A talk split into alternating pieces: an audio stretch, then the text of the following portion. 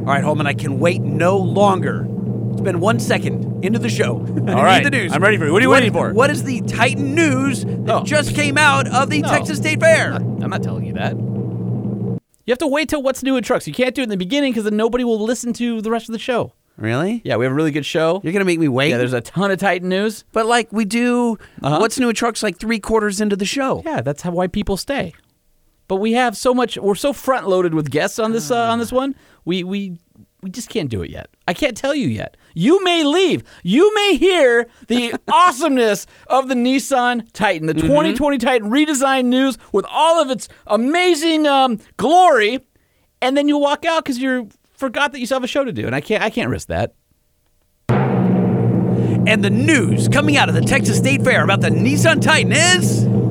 Will be revealed in about an hour. Oh, I hate you. yeah, Come you on have now. to finish the show. All right. First, though, we want to thank Nissan for being our presenting sponsor. Yes, They still and- got that kick-ass warranty that you should know about. for giving us a whole lot to talk about in about an hour or so. Yes, five-year, 100,000 mile warranty, which is still the hot ticket. So go into your local Nissan dealer.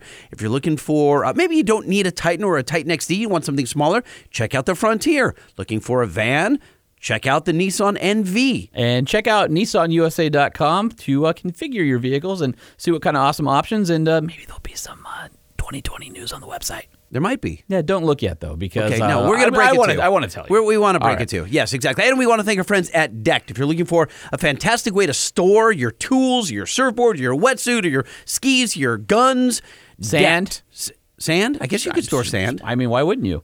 I don't know why we May- store sand. Maybe you want to have a sandcastle in your backyard and you have no way of transporting it. Maybe it's rare white sand from a white sand beach. What about black sand? Black sand You go, beaches are oh, cooler. that's cool too. Yeah. yeah, and you just don't want people to steal the sand out of your back of your pickup truck. What made you think of sand of all the I things to no store idea. in drawers? I was Like- I was thinking about vacation actually because I've been working for about uh, 14 or 15 days straight as of this recording. Yeah. and I'm delirious. yeah. So what we're hoping is we'll give you a really good uh, 360 degree view of what's going on in the world of emissions. Diesel and gas, and uh, make this uh, really confusing topic as clear as uh, the smoke coming out of your clean diesel exhaust stack. Can we start now? uh, let's start the show. All right.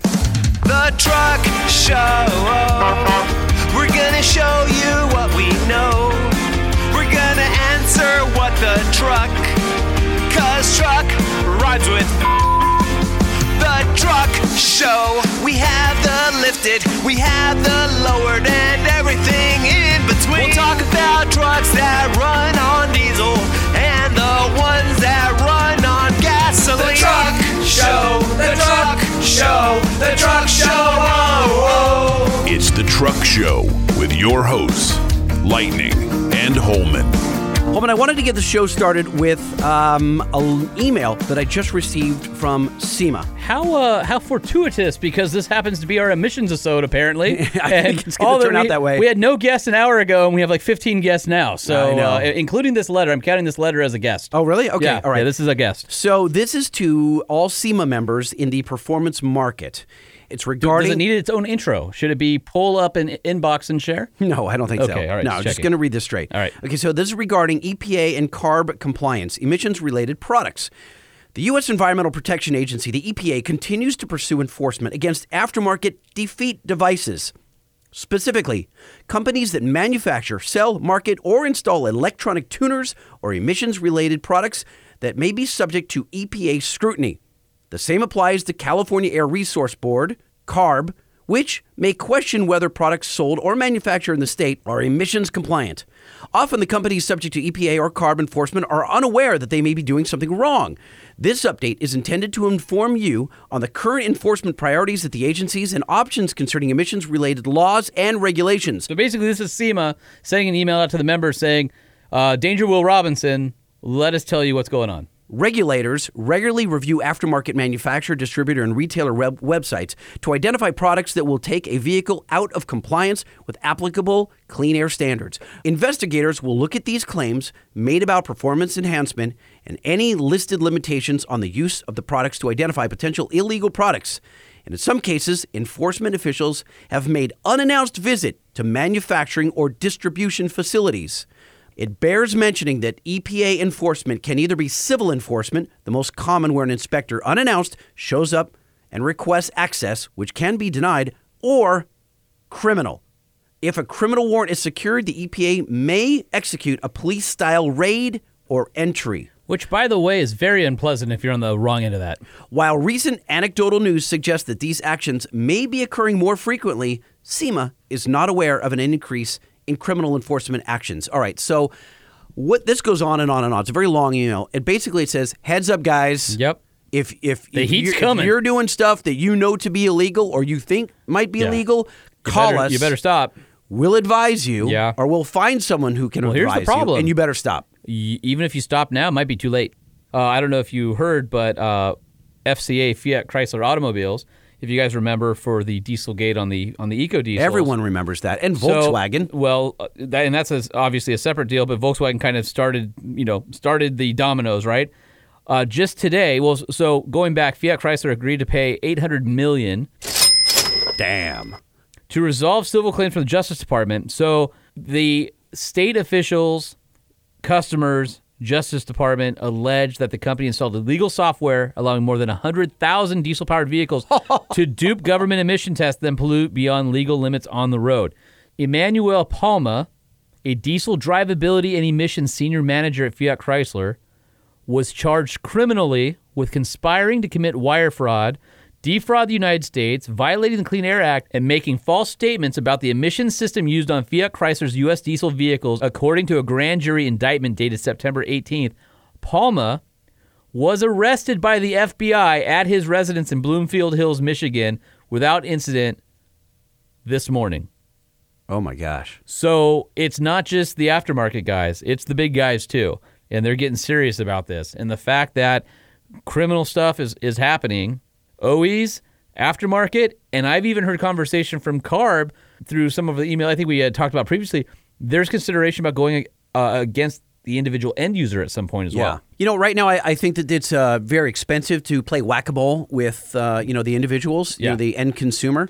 But that doesn't mean It doesn't mean they're not going to. Yeah, I mean they do it with big rigs. You know, they've done it with. Well, look at yeah, look at the small business of the independent truckers who have been forced to clean do clean emissions on their sole you know proprietorship rig in order to keep you know hauling in California and, and stuff like that. So lots going on. Um, and yes, the Justice Department previously charged a number of current and former executives at Volkswagen for their Dieselgate. We're not done yet. This stuff is happening. We're probably seeing, you know, the beginning or the middle. Where I don't think we're getting close to the end. And those are just the people that have been caught so far too. So uh, just be aware. You know what I, I think we should do? Uh, I know you have Clint Cannon from ATS Yep. Mm-hmm. lined up, and I heard that Corey Willis from PPEI might actually be there. Do we know? I have heard that he is at ATS. I don't know if he's going to be on the phone. We're going to find out when we dial. All right, let's let's call them because I kind of want to start talking about. Now it's crazy because Corey, as you recall, some of you kind of set off this. It's not fair to call it a social firestorm. Yeah, social firestorm Yeah, a little okay, bit. So that was last. Uh, well, it would have been two, Two Fridays weeks- ago, yeah. right? And he put out a release that said we're not going to offer any more off-road tunes Yep. and Race uh, only, off-road, all that, yep. He had become kind of the primary source. Yeah. As of the last what four or five years or so for those types of tunes. I don't know if I'd say primary, but he's a major player. a in major that market. player. Yeah, not the. I guess he's not. Yeah. The, that makes it sound like he's the older Yeah, one. I don't want him to. I, I don't want to out him as like a a kingpin or something like that, No. right? Oh, kid, come over in the corner in the dark alley. We'll get you get you some smack for that diesel. No, no, no, no, It's no. not like that. Uh, but well, let, us just give him a call because uh, I think we probably get some uh, some updates from them.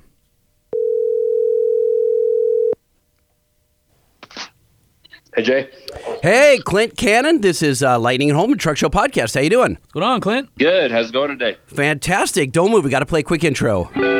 Pull up a stool and share. Pull up a stool and share a story. Pull up a stool and share. How about you pull up a stool and share with us? Now, Clint's not actually here, so we can't pull up a stool. But I will say that in his lobby, he has some pretty rad stools. So if Uh, we he were does there, have some good stool, yeah. we would put. They're like these giant, like uh, not. I mean, at ATS Diesel in uh, Arvada, Colorado, yes, that place. or Arvada, or Ar- nobody can say it right. what's Clint the correct, what's the correct pronunciation, Clint? Arvada. Arvada. Oh, we were right. Okay, All well, right, that's, close. That's pretty good. So, Clint, we're calling you today as uh, you, like many people, have been following what's going down in the uh, in the diesel enthusiast space.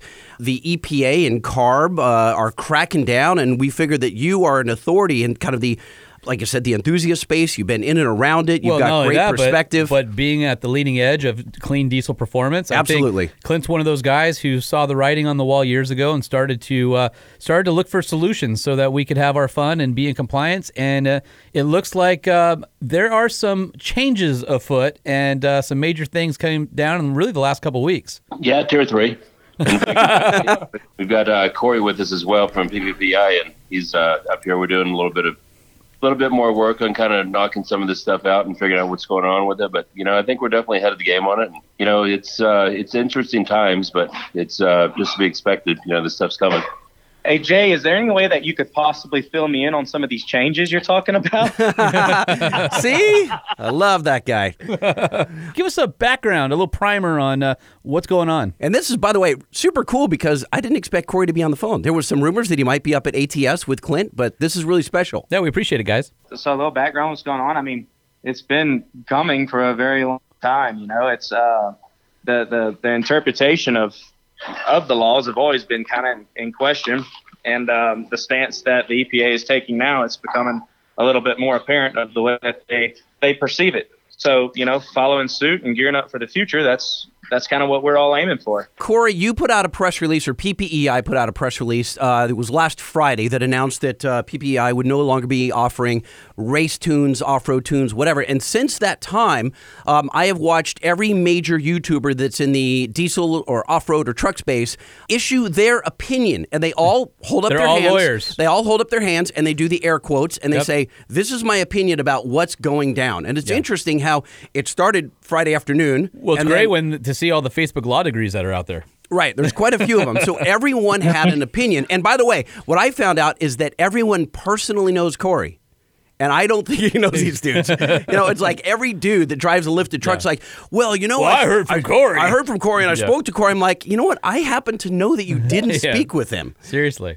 well, there, there, it's because if you go to Corey's page, right, on Instagram, he's been putting out videos and kind of explaining, hey, guys, here's my stance, here's what's going on. And uh, that was enough. I think people feel that they have that personal connection. Well, I heard straight from Corey. So, but basically, what we're talking about is the gray area that a lot of enthusiasts have enjoyed over the past decade uh, or more of performance diesel is basically becoming a very black and white area very quick and a lot of things have happened and there have been enforcements let's say and judgments out there and there are a lot of uh, a lot of people that are under scrutiny let's say that sound correct Yeah, but I, I think that there is kind of a history. If you're in the diesel enthusiast community, you you you know Idaho Rob I think was one of the first guys, and there was H and S Tuners and some other some other people who, who are notable um, in the space, and where the EPA kind of slapped their their wrist and said, you know, no more of this. You got to get out of you know, you can't do this anymore. And um, and they and they either pivoted their business or whatever they did. And I think Corey was in that space making making these race tunes, and I think Corey, I'd like you to speak to it you were questioning what is a race vehicle and what is not. Is that what kind of happened here? Yeah, and, and you know, I'm, I'm a little limited on everything I can say quite at the moment, but you know, our stance was is that there is a there's a, a racing market, and you know, if you were at uh, SEMA a few years ago, it was apparent the stance taken on a street vehicle converted to a race vehicle. You know, under the impression, especially from the stance that the EPA was taking at that point in time, you know, uh, you would think that you would be able to follow a certain set of guidelines and manufacture a racing product uh, for racing and um, you know we still we still question that stance, no doubt. But you know, with the way that EPA is coming in with enforcement on people and uh, how they're making their language a little bit more uh, a little bit more obvious, so to speak, we're we're basically just gonna try to move forward with all the straight up street calibrations and um, you know see how the whole race market plays out. But as of now, there's just so many opportunities for the the uh, emissions on type market, and you know especially being up here with Clint and ATS and a lot of really good minds, we're able to take and actually see how far in advance these guys are. And the market's a lot further along than what is publicly known, and I think that's something that's important for people to understand. um, is that this this street legal market, you know, not even arguing racing, the street legal market is is absolutely awesome. I mean, I just rode in Clint's truck and it absolutely had me pinned to the back of the seat. That's on 40 inch tires. It's like wow. So it's really nice that you know people like Clint and ATS have taken you know this initiative a long time ago and said you know if you know in the day it happens that we're ready to go and they I mean it's cool. I mean it looks bright for the industry in my opinion. It's definitely not a dark day. Corey, uh, it was interesting following your Instagram in the last week or so. Um, you were kind of not arguing with your fans, but having a pretty stern discussion with, hey, if I could offer you a tune, an emissions approved tune that would pass even the most stringent of, of regulations, and it gave you the same thing that you're looking for, and it had all of your equipment, your emissions equipment on. And it Wouldn't you be And it was more efficient with DEF and other things like that, right? But by, guys were kind of still arguing with you. They were still hell bent on, I want to get rid of my well, it's the freedom equipment. thing, right? That that's what it comes down to. Is guys want to do what they want to do. It's not necessarily about the outcome. It's just they feel like the thumb of the government is coming down on them, and they want to say no, f you, and stick to the government, right? Like that's that's essentially what it is. Because if Corey can give you the same or similar performance uh, and have more efficient, you know, uh, use of your uh, diesel exhaust fluid and does all the things you want it to do, and it keeps the truck closer to factory in terms of not having any weird lights on and all that kind of stuff, but you still get that performance. Why wouldn't you do it, right? But they're they Well, that was his. That was his argument. Right, is Corey was right, right. saying, "Why wouldn't Why you? wouldn't you? Why wouldn't you?" And the guy's like, "Well, because." And they had all these because, reasons. well the reason the reason is because I don't want somebody telling me that I have to do it. I want to make that decision on my own, right? I, I want to I want to come to I want to come to that conclusion and then decide for myself. I don't want it to be forced upon me. You're, you're you're right, and I think another thing is too though is that anytime there's a change or there's a a, a progression forward, there's always going to be people that are apprehensive about that change. So, if we take the scenario of cassettes to CDs, and then we take the scenario of CDs to iPods, oh, you're hurting Um, me because I, I lived through those, man. I lived through the, that cassette. Now, look, I didn't get the I didn't get the eight track to the cassette, but I got the cassette to the CD. still people out there that will argue the fact that the cassette um, sounds more raw than an iPod does, and you know what? They're entitled to their opinion, and that's how they feel. But also Well, they're wrong. They're straight up wrong. I mean, it's just a it's a cassette is a hissy mess of junk. Yeah, but vinyl on the other hand, Now vinyl, that's yeah, a different story. Yeah. Yeah. Now, see, you're exactly, right, but that's exactly how we feel about a lot of the people that argue the uh, their perspective on the net as well. But ultimately, the thing is this: a lot of people really aren't educated on the matter, and they don't understand that these newer trucks and newer emission systems actually work really, really well, and they can save a lot of money and still have a lot of horsepower, and the truck drives amazing. Well, let's face it. So- the- just as we have evolved, the truck manufacturers have evolved, the technology has evolved. So these aren't. You've been trained. We know all of us as uh, enthusiasts have been trained from the dark days of when the emission systems got put on uh, factory trucks. But since that time, technology has caught up. Not only do we have the highest horsepower and torque out, out of the history of factory diesel trucks, but you also have emission systems that are incredibly efficient compared to where they were when they started. And so you definitely have a lot better platform to work from. And kind of like what we talked about last week. In last week's show, we said, listen, it's better to be a leader and to show people how to do it than it is for somebody to tell you how to do it. Yeah, right? it's more painful, It- admittedly. it is. But if you think of the alternative, which is this whole thing goes away and we can't have any fun at all, honestly, this is what hope looks like. Uh, whenever Clint did this years ago, you know, he was taking all kinds of heat and all kinds of, of madness. But you know, it's whenever you're leading and that's you know, say we're leading, somebody's leading through the woods and they're making the way. Guess who's getting all the scratches in the front on the front lines? That's right. No, Once and, you blaze uh, that path, uh, there's a path for people to come through. Yep. But once the trail's blazed, then you know it's it's there, and you've got people in the industry that's done some really good things in that line. And would you prefer to have Corey and Clint figure out a solution and have the EPA accept that solution and it's driven by enthusiasts? Or would you rather have the EPA, who aren't car enthusiasts or truck enthusiasts or diesel enthusiasts or performance guys, come through and mandate this is how it's going to be done, and there is no latitude for the performance and the hobbyist or any of that? Well, that's kind of what we heard last week when we spoke with John Espino over, Yeah. over at Banks, and he Yep. said that about Gale. He kind of because you know we saw that meme going around that we discussed, which is Yep. who's behind the EPA, and they unmasked the bad guy, and it was it was Gale, as if Gale is ratting people out, and Right. Clint knows which there's- isn't the case He knows that there's nothing further from the truth, Right. and it, had Gale not gotten involved, and with some other guys early back in the day. The EPA would have stepped in, or CARB would have stepped in and just put these crazy mandates and, and put the diesel uh, aftermarket out of business. So, I mean, Clint was there. He saw it. I want to hear from Clint for a second. And when you were first stepping out and, and advocating for clean, you know, uh, clean diesel, emissions on, et cetera, uh, explain those lumps that you were taking from like crazy enthusiasts. Well, there's kind of two things that were happening. One, you know, the technology didn't really exist. So these, so these early first gen after treatment systems and the engine management systems, they they were mandated so quickly they weren't ready. You know, so you have your old six four Fords and and you know the early Cummins, you know, prior to SCR, you know, they really didn't work. I mean, they would work okay if they were bone stock.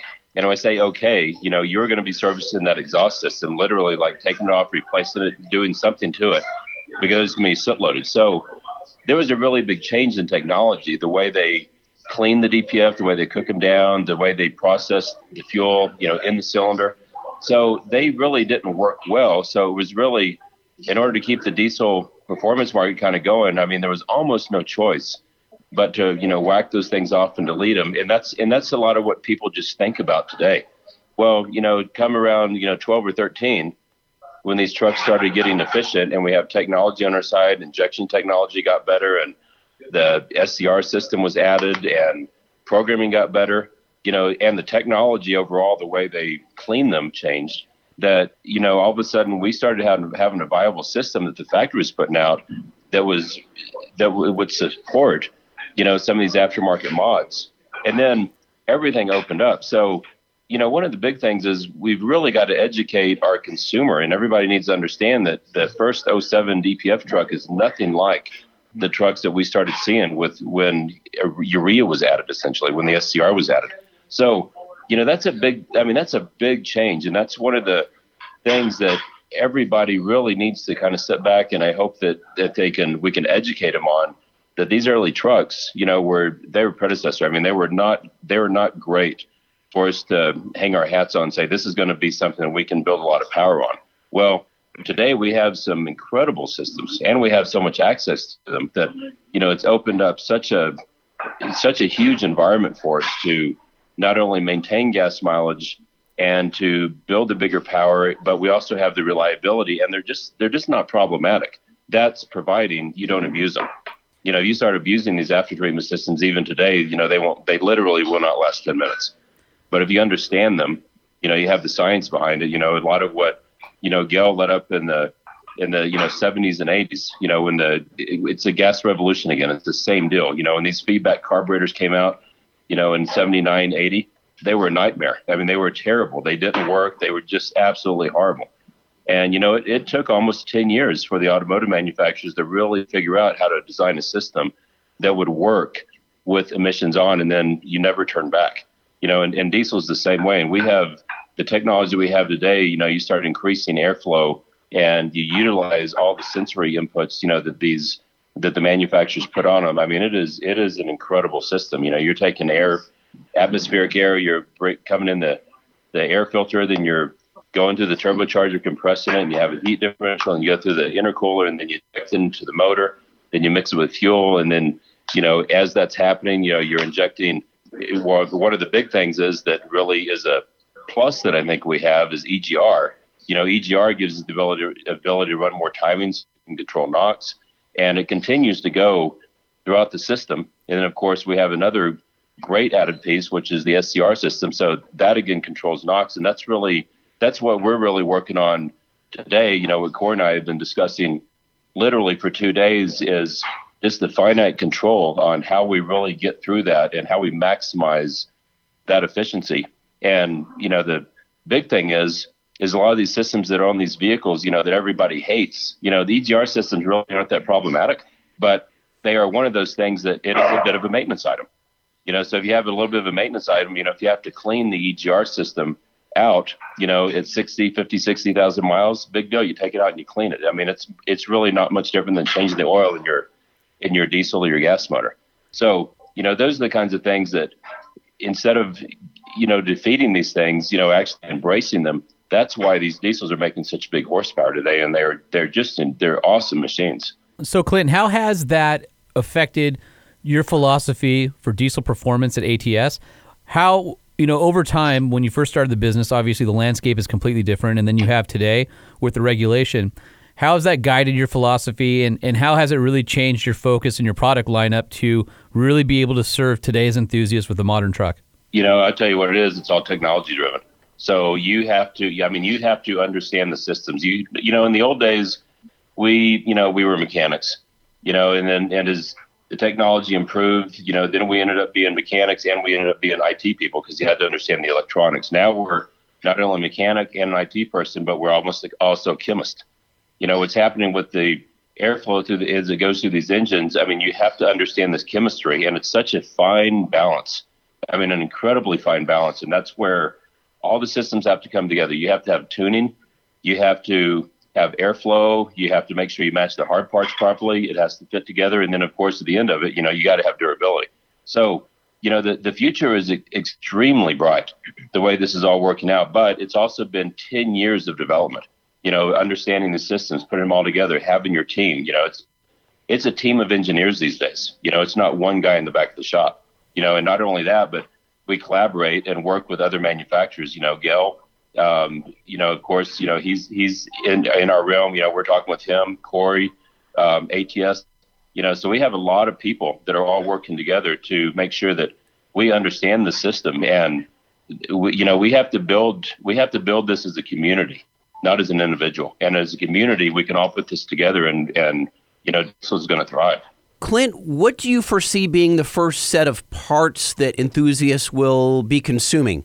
Meaning, will it be, will you buy a package that is a tune? Will it be a turbo system? Will it be intercooling? Will it be holistic? Will it be all of it? Yeah, Like, is there is there an opportunity for you to put in? Let's say I just got my truck and I just want a tune, or is the re- the reality that there's going to have to be a whole package to take full advantage? Well, I mean, it kind of, it kind of depends on what power level you're looking for. You know, first thing, first thing I always like to talk about is reliability, and you know, something these newer trucks we're seeing CP4s put on them, and for those in the diesel industry know that CP4s when you start driving them to a little bit harder limit, you know, they have reliability problems. They blow up. So if you put a tune in it, as soon as you start opening injectors up more, then the CP4 has more demand.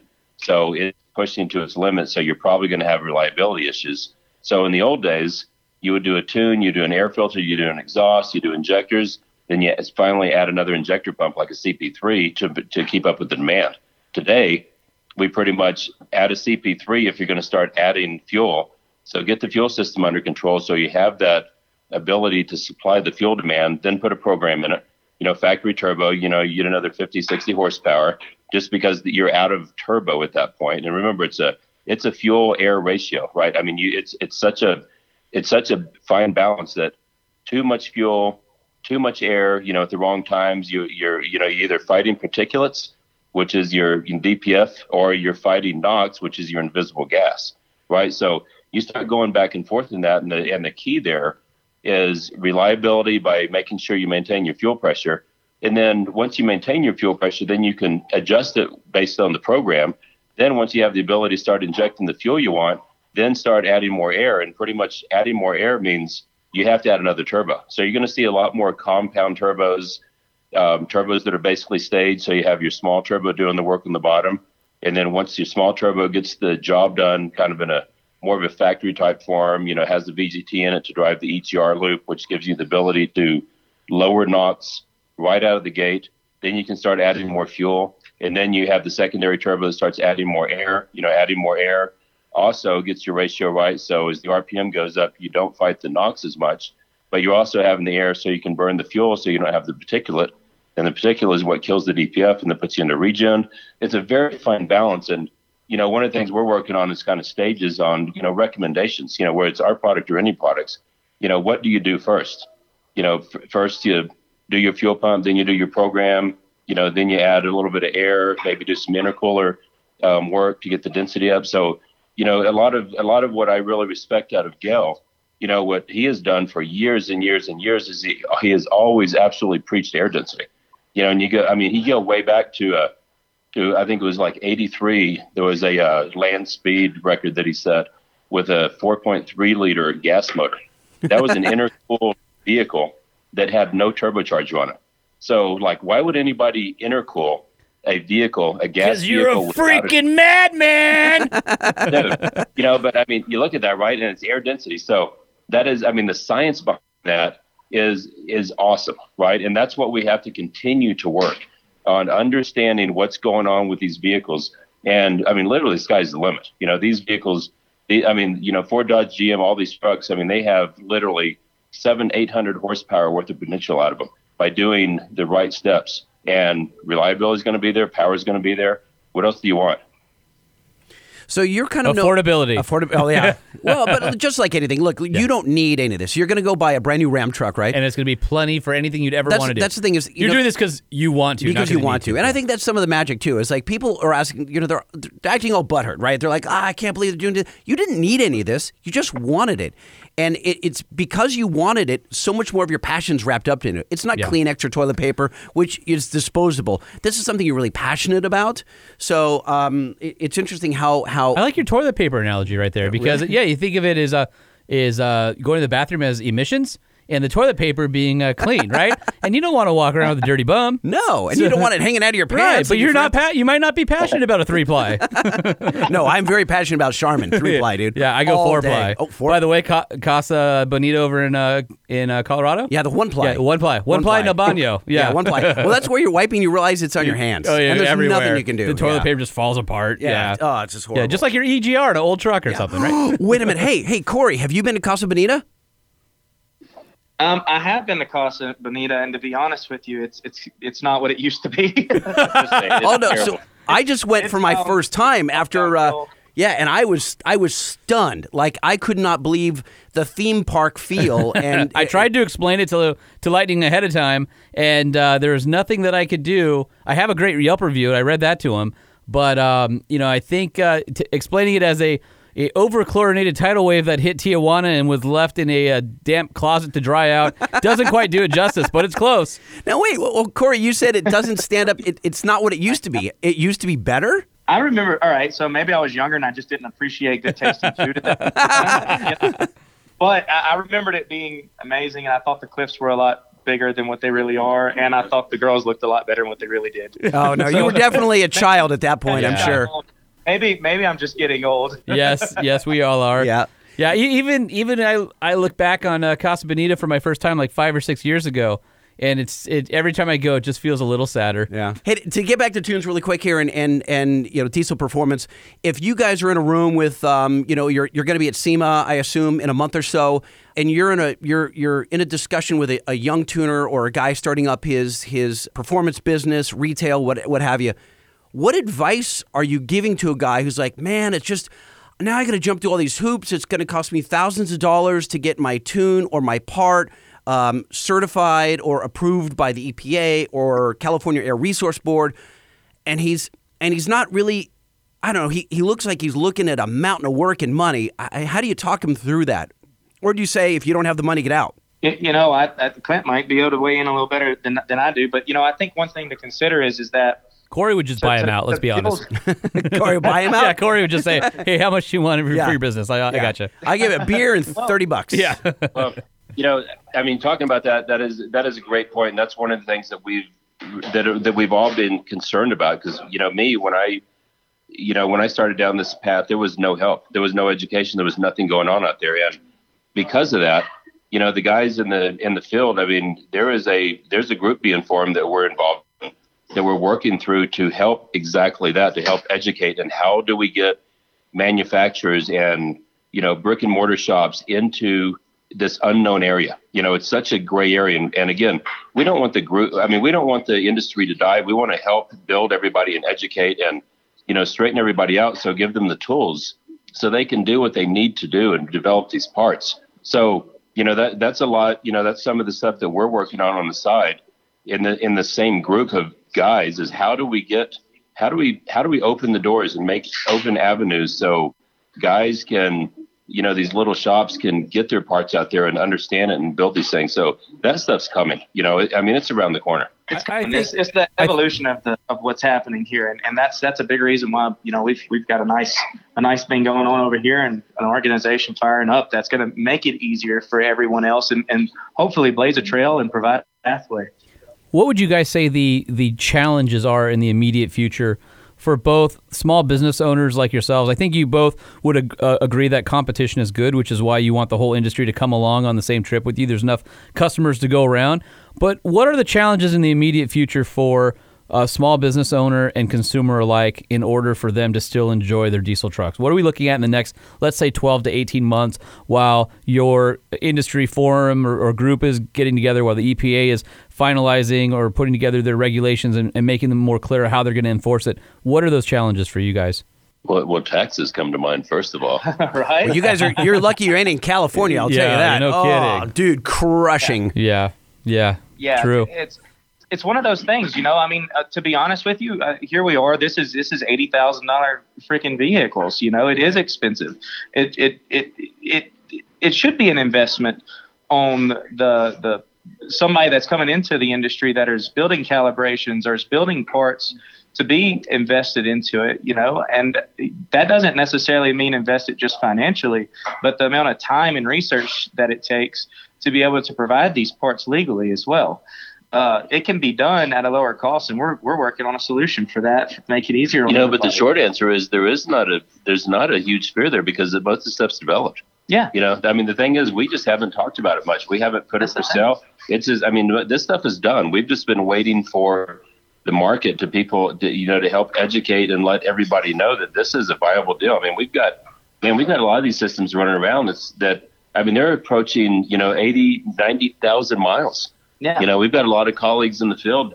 Um, you know, Nick from Calibrated Power, he's you know one of the guys that we work really close with, and you know he's got a he's got a Dodge. You know, just like I mean, I think it's a it's a 14 or a 15 or a 16. You know, they're like 70, 80,000 miles. You know, several of my trucks um, that we've been doing this this testing on. You know, for years now. I mean, it's not like we just started working together. I mean, we've all been working together for several years, but but it's just it, it takes time, you know, to develop this stuff. And the great part of it is, is most of the development. I mean, like ninety plus, ninety five percent of the engineering stuff is done. yeah. It's you know, done. it's finished. So it sounds we're- like uh, since we're impatient, you guys are both ready to announce your next uh, additions to your product line right here in the Truck Show podcast for all those diesel enthusiasts out there. Yep. Hold on. Let me get the uh, the timpani ready. Here we go. And the next big product. That's 95% R&D at the moment, but should be 5% done very soon. That will come out of either PPEI or ATS is Freaking, you know, it was like 30 seconds of silence right there. I know, man. That guys. was really quiet. well, we tried. I They're think not it was- announcing squats. I You know, but one of the, the good effort. You know, one thing considers a lot of people consider that, like Nick was, I mean, uh, like like like Clint was saying, that this is like new tech technology on our. I mean, like like we, everybody's been working on this for a good while. You know, like they, he was saying, Nick from Calibrated Power, he's been doing this a long time. We've been doing emissions present stuff a long time. I mean, heck, we've been in the lab testing for three years getting Yeah. this stuff approved. and this did not come overnight. I mean, we No. got our butts absolutely handed to us. yeah, I mean, we Yeah. really got our butts kicked getting here. It's Yeah. taken a long time. So, you know, we talk about it like this is no big deal, like it's old technology. It was a big deal, you know, several years ago, but it's it's just it's it's it's coming easy. I mean, we we but we have spent hundreds of thousands of dollars understanding this, building things. I mean, we have so much engineering time, development in calibrations and castings and turbos and understanding what's going on with the technologies and you know, I mean, I'm not kidding when you talk about having to become a chemist. I mean, you got to understand what's going on here. You know, years ago, I did not understand. I had no idea what's going on in the chemistry and exhaust system. Now it's so fascinating. And we talk about it like I mean, we geek out about it all the time. I'm just trying to find to understand, like, man, this is cool. Think about what happens when you do this and one little tweak in the program, and this is what goes in, this is what comes out. So it's, I mean, it's really exciting stuff. Well, you know what? Uh, we had Peter Treydte from uh, the SEMA emissions or SEMA garage, and he works. He's in charge of the uh, emissions lab, and he's like took us off to the side and he said, "Hey guys, the diesel guys are just the ones that are in the spotlight right now, Right. But gas particulate. Well, we talked about this with with gas, Gas particulate- direct injected turbocharged engines. DI has a lot of advantages, but there's also a lot of particulate. And at some point in the future, you're already starting to see it in Europe. There are particulate filters on gas vehicles that are coming to market, and that's not that far away from not a US. DPF, a GPF. Right. It's coming to a lot Right. of uh, enthusiasts. Yep, it's happening. What you see across the seas a lot of times, or is, is technology that is just about to be here. So what you see going on with those guys, expect it, you know. Yep. But it's a good time. It's it's a very opportunistic time for anyone that's innovative and want to take advantage of it. I mean, it's it's there. It is fantastic. I'm excited about all the new ventures. If you can figure out the formula, Awesome. you've got the key to success. All right, well, guys, this is uh, it's been enlightening. I feel like uh, there's No, there's you're gonna li- be- you're lightning. I am lightning. Yes, it, it's going to be a lot more on this topic, and Yeah, we're not done with you yet, and when that uh, other five percent of the R and D is done, we're having you guys back on. Well, I know he's been working on DPFs, like Right. giant, yeah, high performance I've, DPFs. I, have seen them. I've seen the cleanness as you know out when I've been at ATS, pulling away diesel power challenge, all that kind of stuff. I've seen them. I've I heard just- it. I've seen it on the dyno. All right, so we're going No to text smoke. you. We're to text you afterwards, Clint, and say, "What are you really working on? Like, what really what's going on?" and then we should we should promise uh, to keep it under uh, in, Oh, see, oh, wait, embargo I- for oh, you. mean Embargo. yes? yeah, if you share it with us, we promise not to tell anyone. That's not at all true. we're going to blab it immediately. Yeah, So, probably. yeah, we're we're gonna we're not good at uh, holding in. We're not very good at. Well, I'm better at secrets than you are. a little better. A lot better. Yeah, much better. That's why Much I can't. better. I'm awful. That's why I can't tell you anything. I'm awful. All right, guys, just tell me. I'll make sure uh, Lightning doesn't find out, but I'll uh, I'll uh, spill the beans when you Yeah. guys are ready. Hey, but so I assume love are, you guys. Are, are we going to see you at SEMA or no? Oh yeah. Yep, I'll definitely be at SEMA. anybody who wants to follow along at Kory K O R Y underscore P P E I or at ATS Diesel if you guys want to see the latest coming out of uh, PPEI from Kory and from Clint Cannon over at ATS Diesel. That's where you uh, can can discover them on the old interwebs. It's pretty cool. I got to say that you've got a guy who's known for tuning, right? Yeah. The electronic side, Yeah. getting into the into the ECU and having his way with it.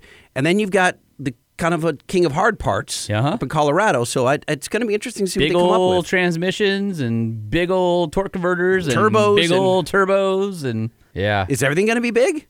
Could be small. nope, that's all big. Can it just be small and efficient? It's all big. It's all big. That's what she said. That's what right. she Well, I think we should end on that note.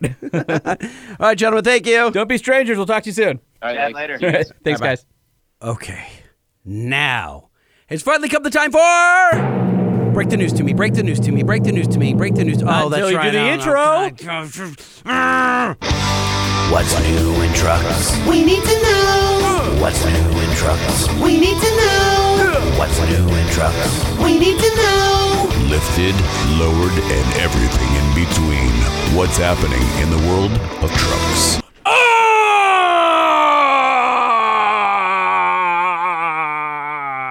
Oh, what happened? to? I can't wait any longer. Tell me about the Nissan. Tell me about the Nissan. I hung you out to dry on that one. I'm I sorry. felt so alone. Now I don't even feel like doing Nissan news. I mean, it's What? great and all, but now I'm just all by myself. You want to try it again?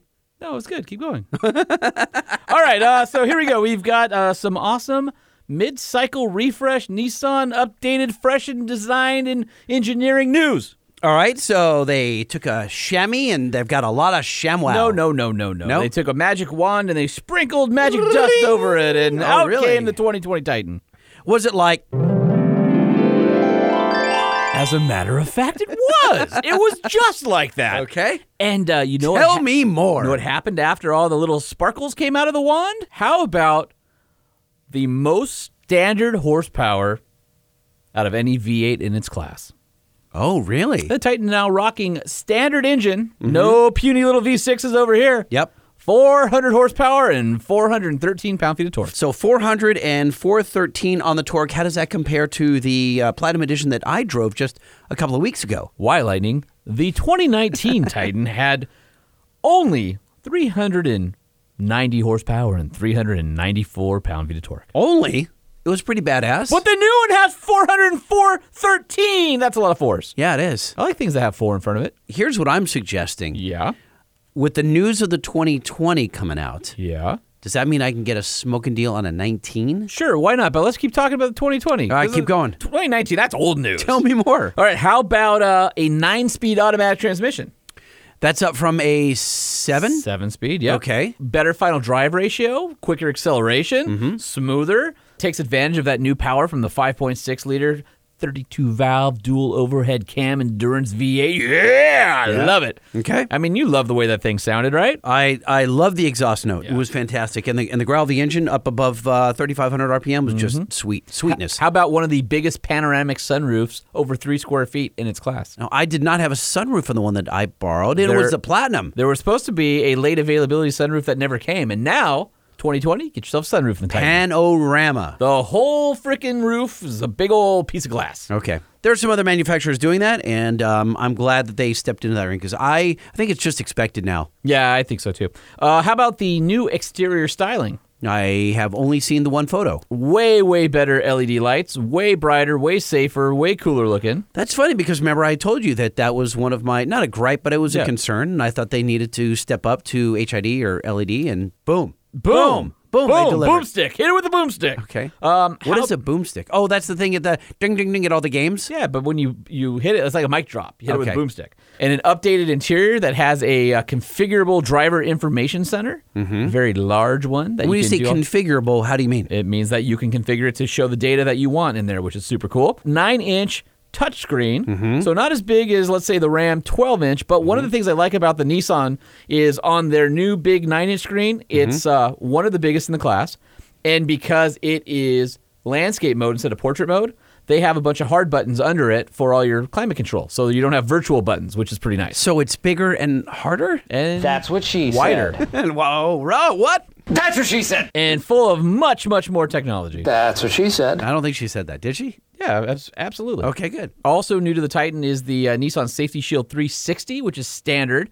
So it includes active safety features like automated emergency braking with pedestrian detection, so you don't run over the lady walking the dog when you back out of the driveway in the morning. Uh, blind spot monitoring, rear cross traffic alert. Does it have cameras all the way around? Departure, yes, it does. Active high beams and class exclusive rear automated emergency braking. It'll finally be available also with adaptive cruise control, and it now has eight airbags up from six and four seatbelt pretensioners up from two. So basically, they're uh, they went with a huge safety play to make the truck even safer than before. Wow. Nissan says that the 2020 Titan gets uh, better off-road performance. In their press release, they mention that it offers a brake bias limited slip differential, but also electronic locking rear diff. We don't have the specs. We don't know what models all, everything comes on, so I'm going to go out and drive the truck in a couple weeks, and I'm going to get all the nitty-gritty details. But the Now, uh, why do you get to do it? Oh, because you're, a, you're a Mr. Journalist guy. because that's what I do. Can I come with? Is it far away? Is it local? Is it in I the can't tell you Mojave Desert? It is, and no, you can't come with me. Why not? I'm serious. I've been on those rides. When I worked at K Rock, I used to go on those rides. Cool. Uh, the Pro 4X will be exclusive Hey, for very hey, the hey, tight hey. lineup with hill descent control, hill start assist, and an enhanced off-road digital gauge uh, that shows you what the vehicle is doing and all the you know the, the inclinometer and all that Yep. kind of fun stuff. But here's the best thing: the Titan will continue to be built right here in the old U.S. of A. with uh, American hands in Canton, Mississippi, and the new truck also features a five-year, hundred thousand mile warranty. Smart. So if you uh, want to check out the uh, the updated Titan with the cool new, tougher, uh, more athletic styling, head on over to our Instagram or Facebook page. We posted a couple pictures at Truck Show Podcast, but Well, now, what makes it athletic?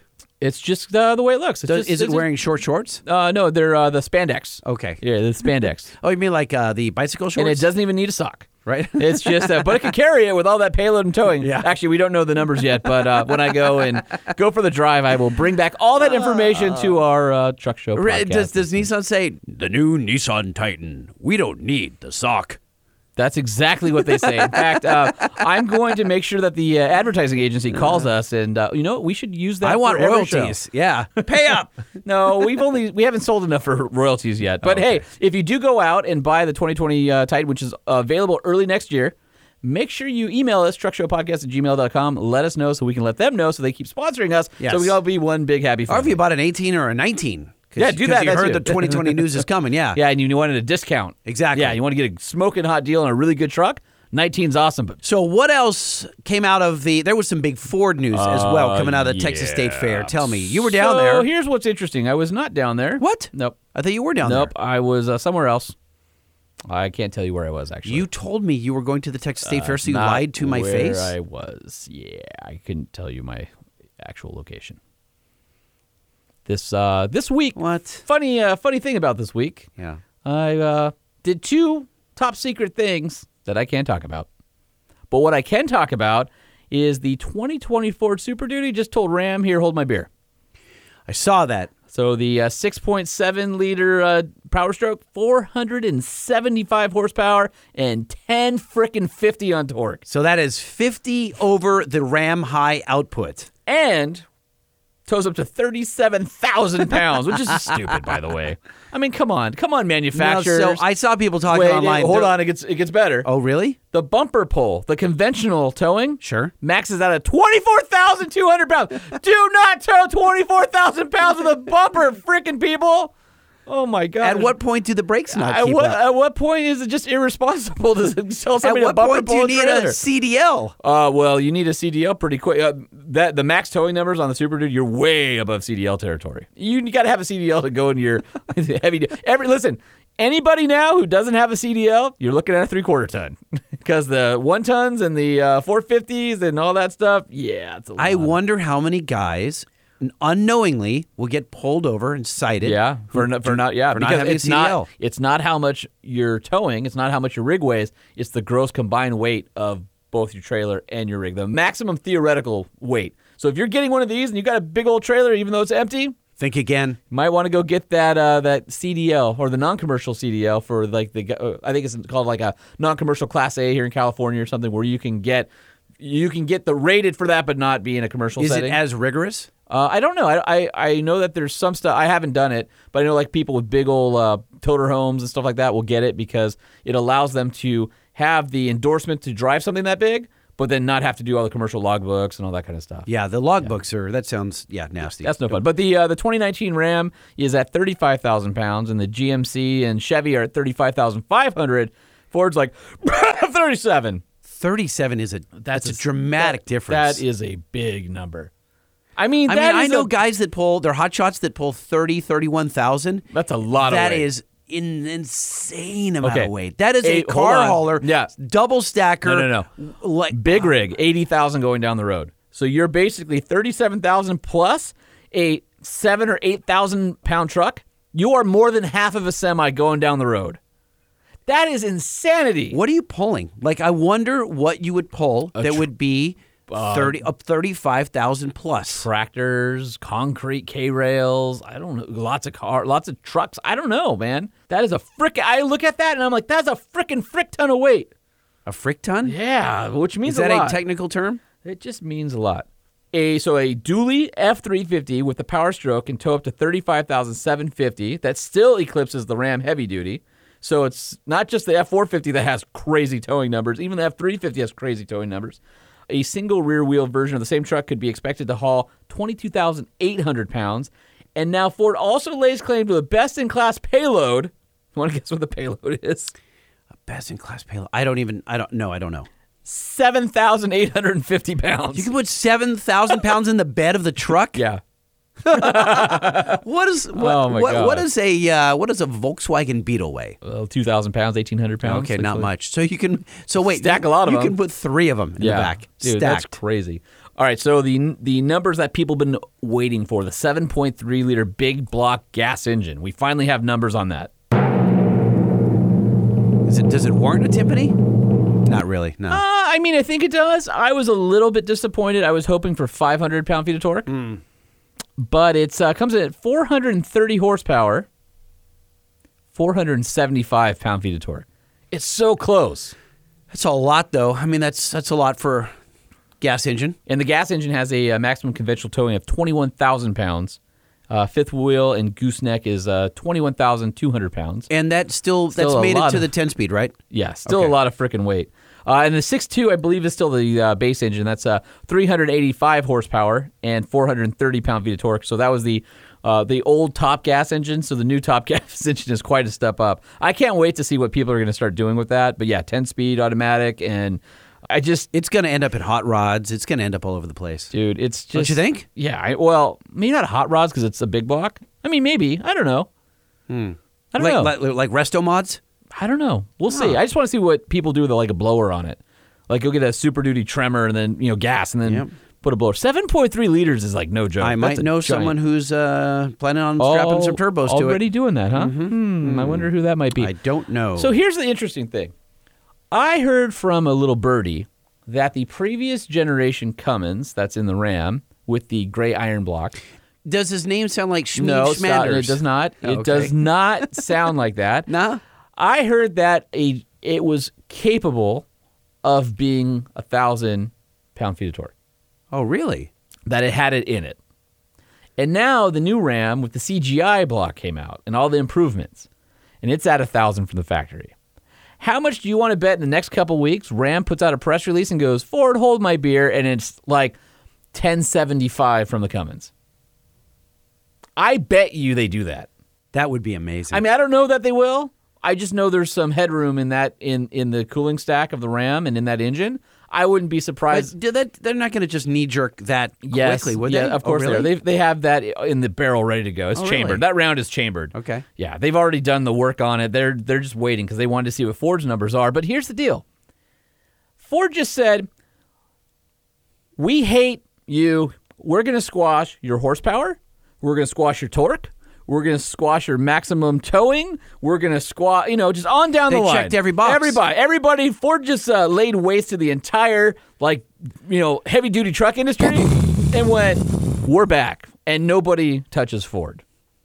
So you got to imagine everybody else is probably, you know, they got to have something, right? Because you can't have, Ford can't have the best in class claims of everything out there. I don't know. Can they? I mean, I guess they can, but They will for a little while. yeah, they will for a little while, uh, maybe a few weeks. I think I think Ram and Cummins aren't done. I think uh, I think there's some more to be had in there. A, I want to see the new Nissan, mm-hmm. and B, I want to test drive that new uh, Seven three F- four yeah. or the six seven. I know the 730 is going to be cool, but I'm more interested in the diesel. I'll have one in a few weeks. So. Okay, that'd be fun. We can we take a road trip. Uh, nope, we're uh, using it for truck of the year What do you mean truck? Yeah, why can't we take it for a road trip? because it'll be on truck of the year. Do you want to come on truck of the year for a week? I, I maybe. Okay. Where's well, it going? Uh, I can't tell you that either. I, if I tell you where it's going, people will meet us. We just have to be out and do our thing so we can tell you what, what the best truck is. Yeah. Uh, you know what? I'm not doing anything before SEMA. Just FYI. I keep thinking that I'm going to be able to take a weekend off. Nope. That's uh, fantasy. Yeah, I looked at my schedule because I've got some stuff coming up, and I'm like, there is sorry, I had to turn some stuff down. Yeah. Uh, how about the uh, midnight edition Trail Boss coming out of the Texas State Fair, or actually State Fair of Texas to be correct? Uh, why is everybody calling everything midnight? Like Nissan started midnight. But now everybody's like, oh, well, it'll just also Yeah. be midnight. Come up with your own freaking. I'm all blacked out. It should be like Well, the, the problem is- is the you- murdered out Trail Boss. No, or you can't say murdered out. all right. How about the black hole, the night storm, the no light? I mean, The something. black hole. Well, why would it be like midnight? Somebody else already has that. You don't need to Because steal it's a- Nissan's thunder. It's a. Like, they come weren't the already. first. Were for they- midnight. Sure, I'm saying yes. Pretty sure. Yeah, yeah. I recently stole that. All right, midnight edition. I'm uh, guilty of that. I'm, I'm admitting it uh, right it's here. Horrible. Yeah. horrible. Midnight edition means the truck is all black. Go figure, Yeah. right? But Uh, what else? Oh, let's stop for a second. What else would you call something if you're releasing some part or car? The black edition, black label, black, black, black, black, dark, black, uh, no light. You've black said black eight hole. times. I don't. But it, Give me a- what- something that's not the black in the tuxedo, title. bow tie. Yeah, the I- tuxedo I- edition. Well, Come on. what? You got a better idea? No, that's why I just named ah, something the midnight edition the other day, stupid. and That's I felt stupid. and I felt dirty. Yeah, you but- should feel but dirty I because don't- you are not creative. You It suck. was either blackout. That's way better. You like blackout? Yes, because it goes along with military. Military. It's like Black Ops. Black Ops is even better than Midnight Edition. Mid- I'm not saying Midnight's bad because our friends at Nissan have it. I'm just saying everybody else, Nissan's doing that already. Don't just go s- poop on their porch. Like, let them have frickin' Midnight. All right, Black Ops. It is. Anyway, Chevy Silverado 1500. Uh, you can get the Trail Boss Midnight, and that is uh, black, black, black, black, black, black, black. Grill, wheels, badges, exhaust tips, and side steps, black, black, black, black. Oh, but there is a touch of chrome around the Chevy bow tie and the red tow hooks in front. Everything else black. Or how about the uh, Rally Edition? you're, al- you're almost angry. Yeah, yeah, yeah, it's stupid. Because everybody's like, oh, yeah, well, SEMA had some blacked out trucks 15 years ago. We're, we're going to do that now. It's like, it's, do Yeah, something different. Yeah, Whatever. By the way, brake dust shows up on black wheels. Knock sure it off. does. It's yeah, dumb. It do. Uh, anyway, they also have the uh, 2020 Rally Edition. It's uh, available on the Custom and the RST. You can get that one in black also. Go figure. But also uh, Red Hot Silver Ice Metallic or Summit White. You get body colored grill, black rally stripe on the hood and tailgate, black badging, black bow ties, black exhaust, black, black, black, black, black, black, black, black, and black assist steps.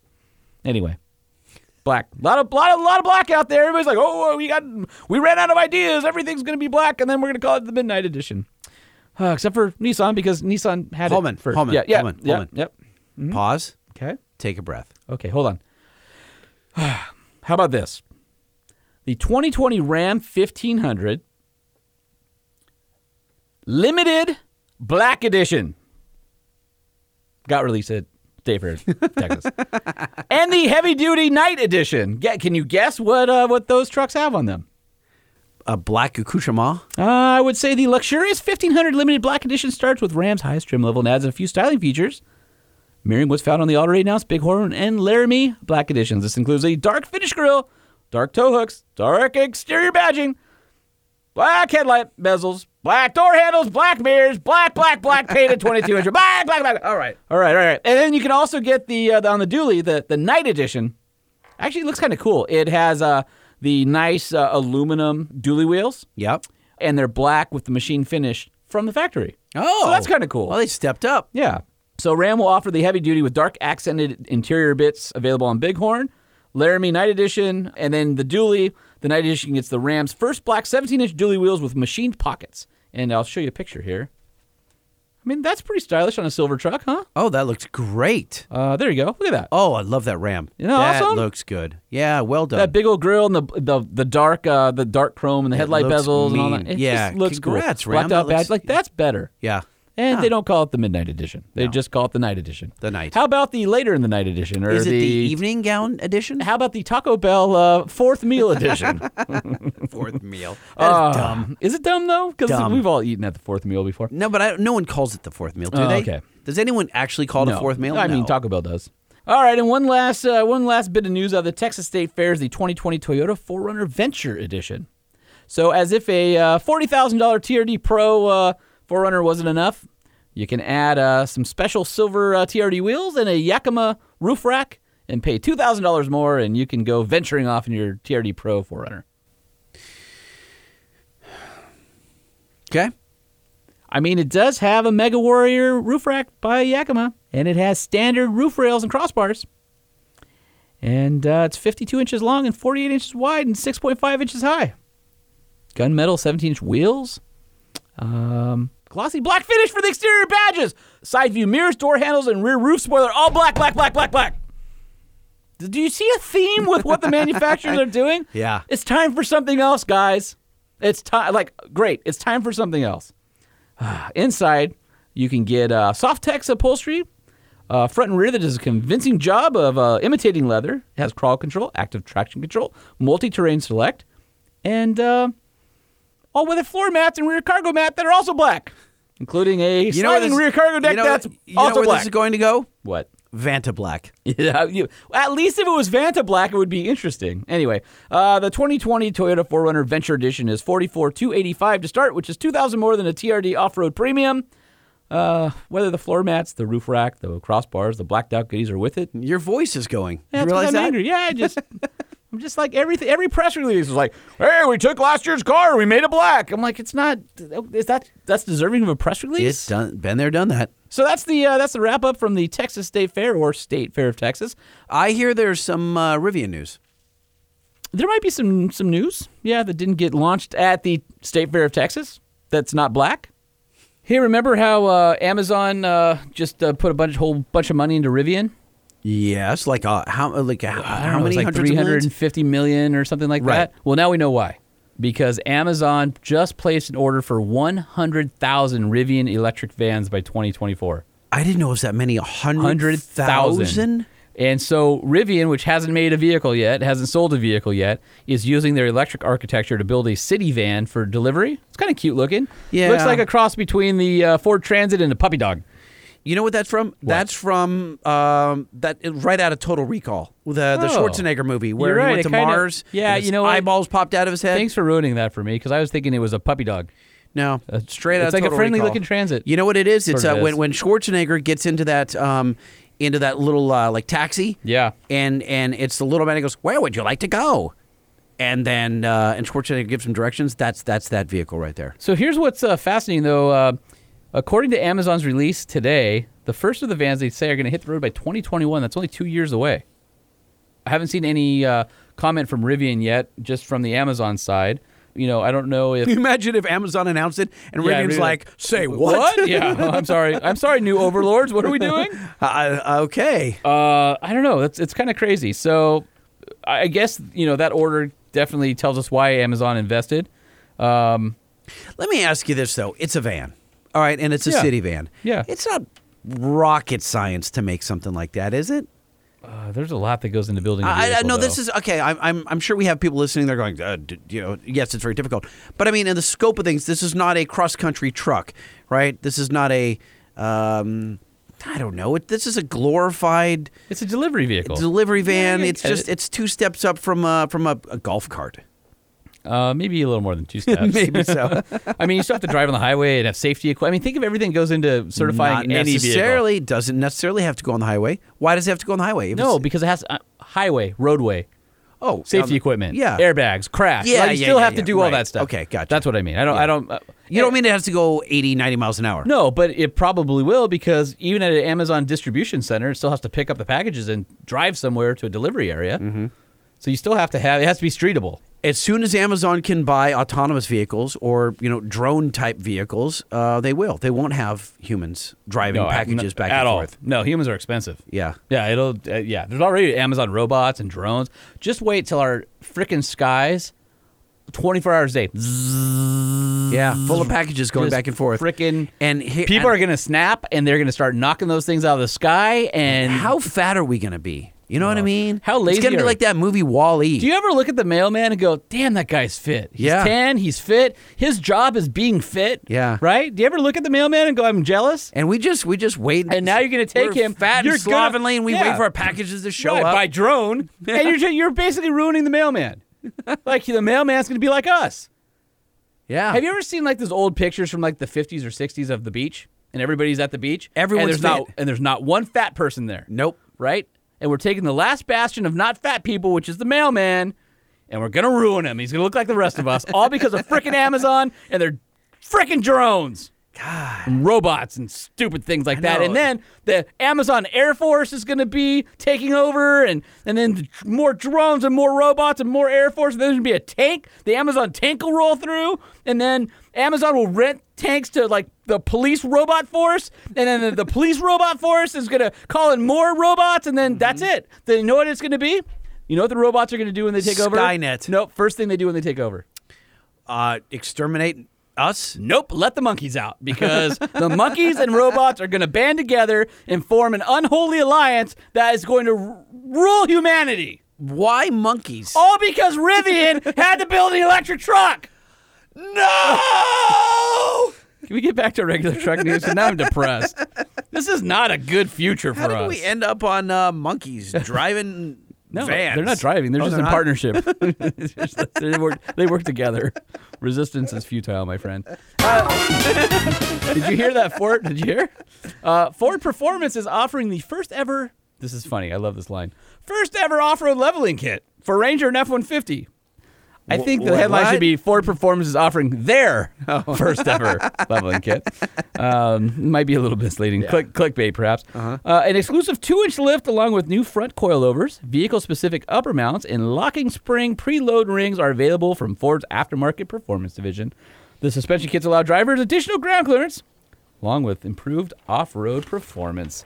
The leveling suspension kits come with Fox shocks that are designed to provide better cooling capacity over rough terrain. Ford Performance engineers worked with Fox to develop a unique internal valving for these shocks, and they were designed not only to level the trucks, but they were tuned over rocks and over high speeds so that you would have the same amount of capability uh, in anywhere you decide to take your Ford truck. They are available for both uh, Ford F 150s and the 2019 Ranger. So, any 2015 to 2019 model year four wheel drive F 150 and the 2019 uh, model year four wheel drive Ranger. Uh, pricing for the kit starts at $1,500 without installation. They can be installed at your local Ford dealer, who I'm not sure I would want them to install that. Yeah, so a couple questions on that thing is why don't trucks just come level? Why, why the Well, rake? well, because I know, payload. put the payload in there. I know that, but no, I mean, come on, seriously. Because every guy goes. The first no, thing no, he does is he goes right and puts a leveling no, no, kit on. You're, forget, you're forgetting. Ford said, "Oh, we'll make it raked so that you have to p- spend more money with us to get it level, Yeah. and not void your warranty." That's just ridiculous. Hey, we didn't um, uh, tell anyone when the Titan was coming out or how much it was going to cost. Uh, no, uh, no announcement on price yet, Ah. and it'll be out early next year. Oh, in 2020. In 2020. That's expected. Oh, okay. All right. Well, you know, sometimes there. I mean, there's 2020s out right now. Yeah. just not of Nissan Titans. Yeah. I'm excited. I'm excited to drive it. Oh, and then uh, there's still more news coming because they have not released the Titan XD yet. And I'm going to be going to uh, Nashville uh, to uh, Huh. drive that in a few. Uh, I don't know. Well, I mean, Weeks, and- months, whatever. now, I don't know the Cummins, the Cummins is gone. Yep. So it's it's again it's the Endurance V8. Yep. Right. Yep. So Oh. 400 horsepower. I wonder if the XD will get the same power output. I don't know. And the nine speed. I bet it gets more payload too. Hmm. I'm gonna be sad to see the Cummins go, but I know that they're gonna do a good job on uh, Yeah. on that for a gas truck. I enjoyed driving that uh, the Endurance V8 around. yeah, that's a- that's it's, it's got some pep, as I, they I- say. I can't wait to uh, experience it with the uh, nine speed. I would like to tow with it. Uh, we could probably arrange that. That would be fun. All right. Okay, let's do that. All right. Hey, uh, Ian's new show, Four Wheeler, Yes. TV show, uh, debuted on uh, the Motor Trend app. Ratings were It was the number one show that Saturday that it debuted. thanks to us. Thanks to us. Yes. 100%. So, Ian, I know you're listening. You're welcome. and don't forget, on Saturdays, uh, 9 a.m. Uh, Eastern is where you can find them on the Motor Trend channel. 10 episodes. If you haven't seen it, it's a great show. yeah. And uh, just, just, you know, send Ian a message, a DM, whatever. Just say, I heard about it from the Truck Show podcast. We'd appreciate that. And that's what I heard in news this week. Okay. So before we did what's new at trucks, we were talking about the emissions topic and kind of the controversy that's going on right now and how people are going to evolve. And someone, one of our frequent guests, KJ Jones, editor of Diesel Power Magazine, is stopping by the studio. Now I think you just flew in. Good evening. In yeah, I literally, I literally just got a text from Cage, and he's like, "Hey, uh, I'm, I'm getting back. I got to pick up my truck at the office. Are you guys podcasting tonight?" I said, "Yeah." He says, "I- "I'm more than happy to come in and talk about emissions about this this group I was with." And I went, "Hey." Uh, we have Wow. Clinton Corey on tonight, so we're going to make this the emissions episode, and we that's definitely want KJ's point of view on this whole Now emissions. we deal. we've had you on this topic before, talking about the Yes. kind of the controversies that are happening and the guys uh, that are you know deletes versus not deletes and what the EPA is enforcing and not enforcing things like that. And it all kind of came uh, two Fridays ago to a head, at least. Well, it's not to a head, but uh, to the diesel community, Became It was more kinda- prominent, I Kind of, kind of, kind of, kind of rocked Came to the to the core front. uh, when when Kory Willis of, of PPEI uh, put out his press release that says no more off-road slash race tunes. Uh, it's all emissions on, emissions compliant, etc. And a lot of the guys are like, uh, "What are we going to do? What does this mean for the industry?" And so we kind of wanted to get your take, and and also you you came from some event. Explain. Yeah, I'm just arrived. Uh, I was in Denver, spent uh, the day basically. Uh, we had a meeting of the uh, Clean Auto Association, the CAA, and uh, we gathered in Denver at ATS Diesel Performance for an 8 a.m. to 4 p.m. brainstorming session. Uh, brainstorming session to uh, try to vet out what the organization is about. We established uh, a clear-cut mission today uh, that I could share with uh, with people. The um, KJ, I didn't know that this uh, organization even existed. yeah, it's it's far from an underground organization. It's it's making its way to the front, but. Um, this was the second gathering. The first meeting was um, back in August. I was actually in Europe on our vacation, and I wasn't able to attend the first one. Um, but it's a it's a group of people in the manufacturing segment, people in the marketing um, uh, segment, um, installer uh, installer repair Industry shops. brain trust. Pretty much. Um, Okay. I don't know how I fall into that category, but Uh, you were um, very important. Like it- getting the word it out. is, um, it was a real veritable who's who uh, of players in the game um, who make up a committee, a board. I've been named to the board of directors of this organization. You're kidding me. You're the you're on the board of directors. I'm on the board of directors. Yeah. Do we have to address you differently? Still differently? trying to figure that Can't be part KJ out. anymore. It's Are you king? Mr. Are you- No, no, Mr. no, Mr. far from. Director Jones, Mr. Jo- oh, Mr. Jones, DIR. Huh? yeah, direct, Director Jones. Director Jones. honestly, I felt there was a very powerful presence uh, there, and we spent the day uh, trying discussing what the organization is, um, establishing um, some some initial policies, but it's a big venture. It's something that we have to go forward earnestly to develop. And I'll read what the mission statement is when this is all said and done. Um, it's an organization whose primary purpose is to provide multifaceted support and emissions compliance guidelines for the automotive aftermarket products industry. That's heavy. It is. It's, it's very strong. And we were talking about in our last conversation with Clinton Corey that particulate filters are not a diesel only thing now. With gas direct injection in Europe now having to meet standards, and, and obviously we have GDI cars now, but there's going to be uh, GPFs coming over here soon. And so the same type of technology that you would apply to the diesel market in order to, to make clean power, you're going to have to do to the car market as well at some point. at some point. So this is an all-encompassing in time, an all-encompassing thing. It's not diesel directed um, initially, but of course it will venture into the uh, you know to the automotive sector, the car sector, um, as we go forward. Um, KJ, I, I feel like the you know the automotive industry and the aftermarket already understands a lot of these rules. Where the diesel guys are further behind the eight ball, um, or slower to react, I should say. Slower to react, but I and my position on this slower to react just based on I call it hard headedness. You know, it's not a matter of not having opportunity to react. And certainly, the opportunity's been there for several years now, but it's when the um, the direct threat is put right in your face or put right in their face. It's just you know, frantic call to action really. But this could have been, again, my opinion, this could Avoided? have been avoided a long Yeah. time ago. Well, in, in uh, to your point, it's not that the gas guys are or aren't. The game is going to change for them. certainly. That that's the that's the issue. The game is going to change for them. What uh, what came out of this? What do you, what's the outcome of this this long meeting here? Well, the outcome is is a, a direct mission now, which um, I'm happy about because I went up there wondering what the mission was, honestly. So um, there is a mission. There are committees uh, formed um, that run the gamut from from legal and financial and such, and, and public relations and um, product development and product testing. How many people are in this organization? I mean, is it is it ten? Is it fifty? No, currently there's I guess there are about twelve people Okay. there, um, and that's just to start. And Yeah. what, one of the things that we talked about was membership because um, just in my Facebook Live broadcast in the morning, I referenced that I am a part of this and I was going to this meeting, and I got contacts asking how can we be part of it. Oh, that's You know, awesome. basically shops, um, manufacturers that definitely are interested and want to be a part of what we're doing so that at the end of the day the objective uh, the primary objective is to help guide someone get through the compliance leg of new products Yeah. Let, us talk a couple of things. It's a, it's it's really expensive. So how do you make it less expensive to comply? And then B, I think I want to talk about compliance because compliance doesn't mean just leaving on your emissions equipment. Compliance means passing tests. exactly So exactly you can leave. You can you can have all the emissions equipment on your vehicle and still miserably fail. But when you have a brain trust like the CAA and the people who are involved with it, and it, well, bottom line, you have a, a Kory Willis who has is fighting a pretty tough fight right now personally for his own, you know, for himself and for his business, et cetera. And he's dedicated to being, in a sense, the expert and utilizing experts in his network to say, look, I've been down this path already.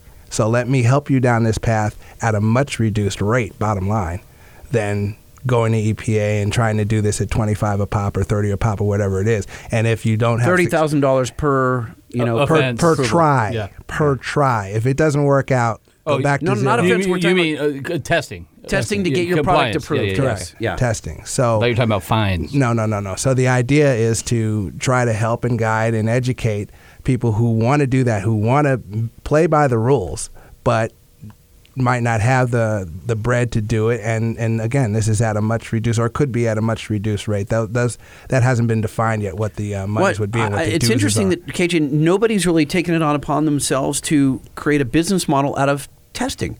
So you could have, if you were a smart guy, if you, and you had uh, let's call it two million dollars, you could open up test facilities, emissions labs that were certified by the government um, around the country. And you could charge all of these startup companies that are desperate, and you could, you know, that could be a business model. You I'm certainly could, Nobody's done it yet. Right now, it's not a matter of. Um, um, it's more of trying to partner with the government. Say, look, this is what's happening. You know, if you can endorse or understand what we're trying to do, that would and and understand that with you being part of this, the hammer is not being swung as heavily as it currently is. That's you know really what we're trying to. So I'm curious, and I don't know that we've ever talked about this or why you you hear all the time how the Trump EPA, the Trump administration EPA, is rolling back regulations. They recently just voided the waiver for California to set its own emissions and uh, fuel economy standards. Although California is fighting it. Uh, beside the point. What I what I'm trying to get at is why are they coming so down so hard on the automotive aftermarket now? You would have thought that this would have been more about the previous administration, especially when you hear how friendly the current one is for business and rolling back regulations. I wonder what the impetus is, or who's driving that process on the government side. It feels the like jerk is follow the money. You know, that's what, what you would think. well, And this I feels don't- like something that was uh, Obama era that's finally taking uh, effect. It took forever to get going. Yeah, but what I'm saying is, you those people aren't necessarily in play anymore. There's a new EPA director, and he's gotten a bad rap for being anti-environmentalist, which you could argue whatever. That's that's neither here nor there. My point is, if the reputation is that they're more lax on regulation and more pro small business and all that, why are we going through this now? I just I feel like it's I'm hearing messages about oh this EPA you know doesn't care about the environment yet our industry is getting hammered now and and has a huge spotlight on it. So those those two stories aren't driving in my mind. I'm trying to figure out what's the driver, what's the impetus, why why now um, after all these years, uh, what caused the? I think we need someone from the EPA on the show, and I'm not joking. Sounds like a good idea. I mean, I, I'm sure it'll be like a great very idea. difficult to pull off, but there's got to be a public information officer at the EPA, uh, EPA no, or CARB. I'm sure there is, but you'd have to understand that they would probably give you whatever company line they're issued to Yeah. give. I can't imagine that there'd be any benefit of having somebody. "Huh, we represent this side, and then lecture us on how. All right, You know, good point. I. If we if we had somebody who worked there, hey, maybe one of our listeners is listening and is Insider, the insider. the insider, yeah. I mean, we Um, have. I mean, I'd uh, love to. Here, here's the deal. I'd love to talk to somebody who's in the know, who's going to have an honest conversation. I don't want to have somebody on who's just toeing the line and, and isn't going to tell us the reason behind it. And and I'm not again. I'm not saying it's it's good or bad. Obviously, when I was the editor of Diesel Power and David Kennedy before me and KJ after me. We have always, the three of us have always made a conscious effort to make it about clean performance. We believe in that. I get it. I'm just curious why, why now? Why now? Hmm. No idea, KJ. I really don't know. Uh, I, I again, my, my speculative mind is like there's money involved. You know what I mean? Because these fines are being levied and they're pretty heavy, and they're they're, They're not that. They're not heavy enough to. well, they're you know- heavy for for the, A the small smaller business, business. yeah. They're, they're definitely. But in the for grand small scheme, business. no, I understand. But, the, but these are punitive. These these meant these these small charges to the government mean nothing. This is pennies to the government. Oh, to the government, but they are impacting people that you know, in a sense, it's their livelihood that could, in, in some instances, possibly go away because they're just not that big. No, So no, but I- is that is but that no, but you- someone just okay, but- wanting to be the evil, the evil? Uh, no, but the guys on the guys on YouTube who are theorizing about why the EPA is doing this now, they're like, "Oh, it's for the money. It's a money grab." Like money grab. This is literally these fines are nothing to the minuscule amount, government. sure. nothing. You know, uh, it, it doesn't matter to the government. But this then- there's some other reason that they're doing this. an This impact is- statement. You know, it's it, for, forget the money for a second. You know, or, or They're making an the money. example It's out of an the impact industry. Statement. But why? A, a clear example of the of the deal. Um, but then why is something I don't know? That's I what I'm saying. Is I if you're rolling back regulation and making it easier for small business, is it because they feel like this is a flagrant, like they're lax in these other areas, and this situation is taking advantage of it, and it's a flagrant violation? They're saying, listen, we'll roll back to make business better, but then don't flaunt that you're gonna not pay attention to us at all. I, I don't know, you know. So there's, there's to me, I'm just trying to figure out why, and I would love if there's any listeners out there who have an opinion on why they think the the EPA is now doing this, especially under what is alleged to be a more relaxed, you know, administration. Truckshowpodcast at gmail.com would love to hear your input on it. You should I- caveat that with constructive opinion. Yes, constructive. Well, I would actually, and, and you can either write us, but I'd like to talk to you. So if you do have an opinion, let's get you on the show and we'll call you. Um, or leave us, uh, you know, a five star hotline, 657 205 6105. But let's get you on to talk about it because uh, everyone's got an opinion. But if you're in the know, we especially want to talk to you. If you have some insight, if you, I don't If know. you've been impacted, you know, if you could, if you've been impacted and you can share, that would be something too for your listeners. Just you, know, you might have listeners who have businesses who are right now sitting on pins because they don't know which way this is going to swing for them. So if there's someone who has been affected or currently going through something and give, you know, being able to offer whatever they can as far as insights would be really helpful. Yeah, I th- I'm sure we have listeners li- with deleted trucks that are probably trying to figure out. They're like, they're they're they're thinking, is the value of my deleted truck going to go up or No. down? Can I resell it? Is it worth more? Like it's there- there are a lot of theoretic guys- junk. I mean, in, in, in a big way. If they're if they're trying to resell, Well, what, what's going to happen too is if uh, everybody who junked their DPF when they took it off and now scrambling to They're gonna figure try to out find one. Yeah. Yeah. You know, because there's going to be places where at some point you're not going to be able to sell your truck anymore without all that stuff. That's already happening. Yeah. Dealers are turning that stuff away. Uh, or, and I've seen in social media and seen on certain websites and such, guys putting the call out, look, I need this, I need that, I need the other, because I'm trying to get out of my truck, and the dealer won't take it. Yeah, there's guys who were buying all the DPFs, all the deletes. That's a genius move. Yeah. that's, Yeah. A, that's a That's hell a of business right there. A hell of a business. Yep. It's a no one's genius going to move. come around. It's a genius move. It's like buying beachfront property. if you have Some- a place to keep gotta- all that stuff, absolutely. Just keep it on a shelf or keep it in a storage, you know, unit or something like that, and they're gonna come running. They're gonna come calling. So, it was the same way back in the day, like with Mustang for H pipes. You put Yeah, on an yeah. H pipe, and then you're looking for a cat system because you have to go get smogged and all that kind of thing. Big money. So, I, kind of sadistic, but do you feel like I told you so? Oh, absolutely. I've been feeling like I told you so for a long time now. Yeah. Absolutely. That's that's public knowledge. What does this mean for events like Diesel Power Challenge?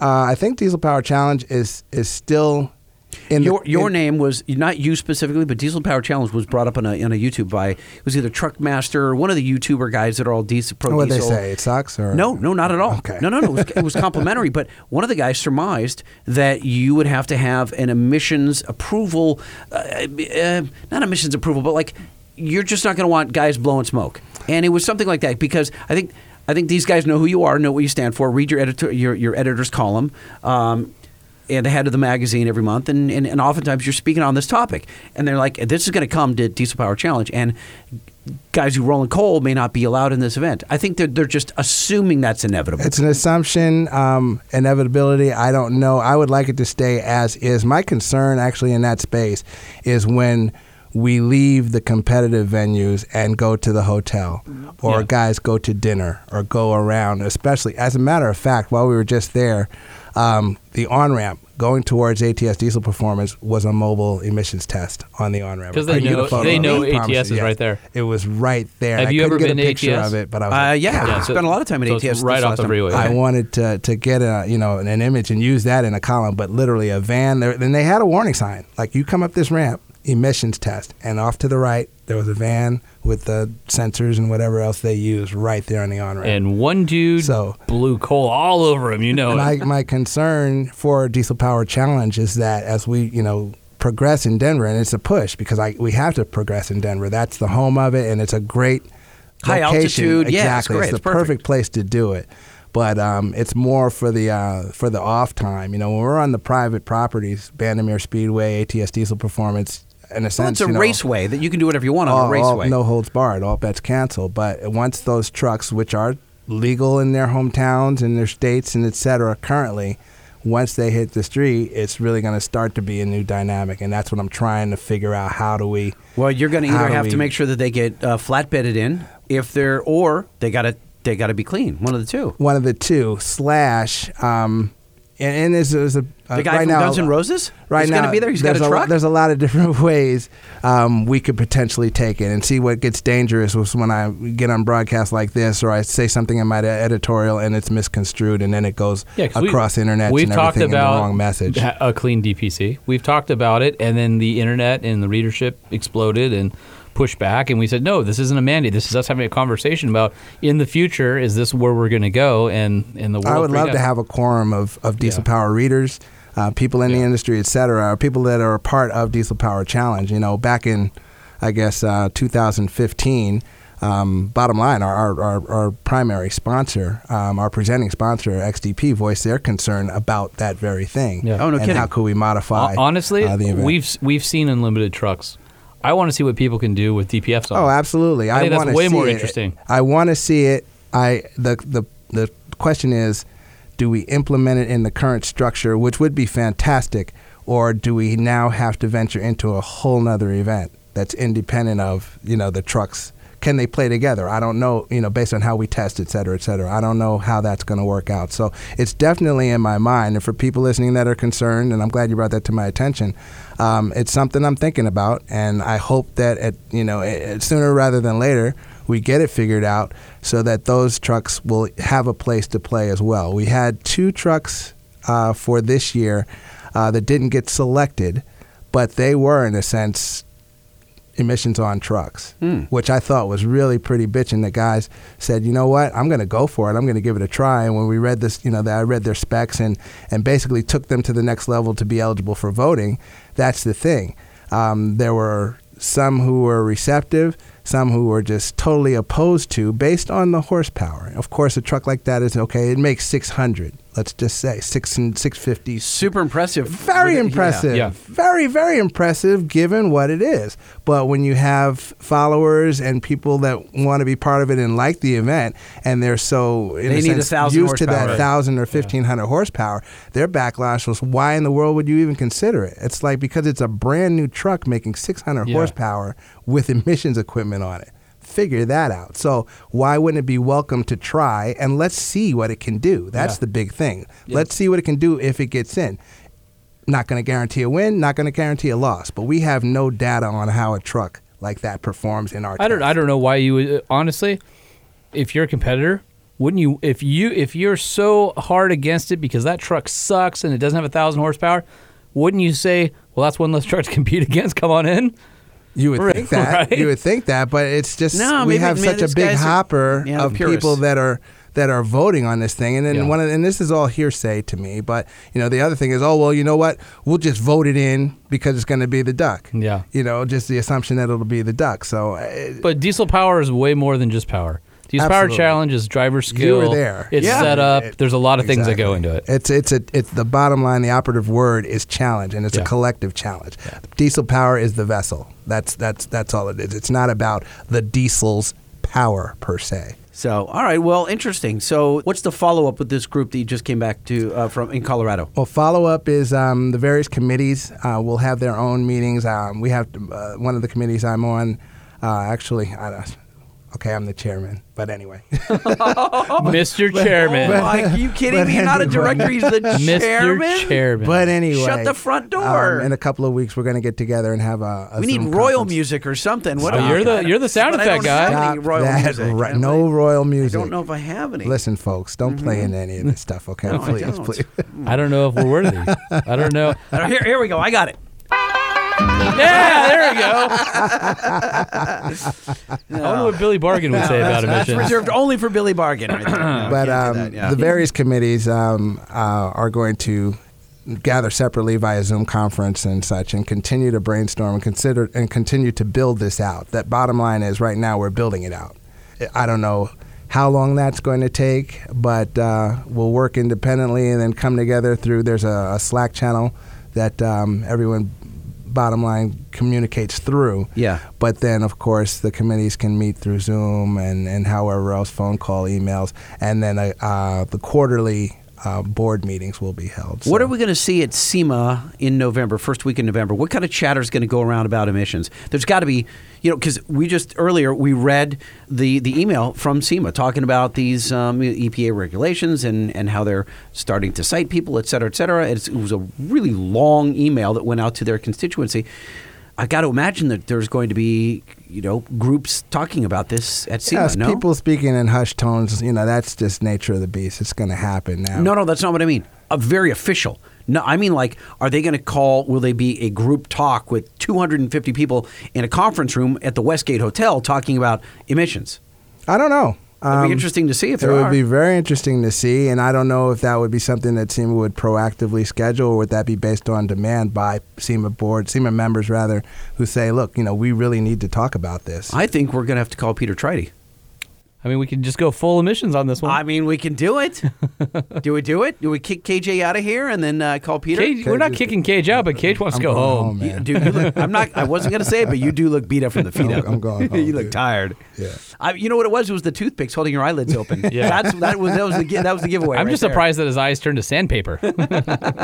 All right, Cage, we'll get out of here. Go uh, go get some rest. Thanks for stopping by on your way home uh, from the airport, and Yeah. uh, No problem. we Thanks for having me. Appreciate always. having your uh, having your voice. Nice Yeah. to see you guys in person. I was usually on the phone, so I it's know, good I know, to see right? you guys yeah. in person. Nice oh, to be go here. say hello to your pillow. I will. Okay. Good night.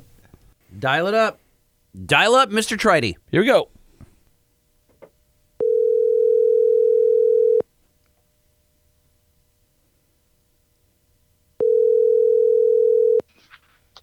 This is Peter. Mr. Peter Treydte. It is Lightning and Holman Truck Show podcast. What's happening? What Lightning the and truck? Holman, what's up? What's going on, man? We uh, we heard that the world exploded uh, this past week, and uh, we figured we'd give you a shout and figure out what the heck is going on. That's right. I'm I'm watching it all happen from uh, from my office in SEMA. Uh, bulletproof glass.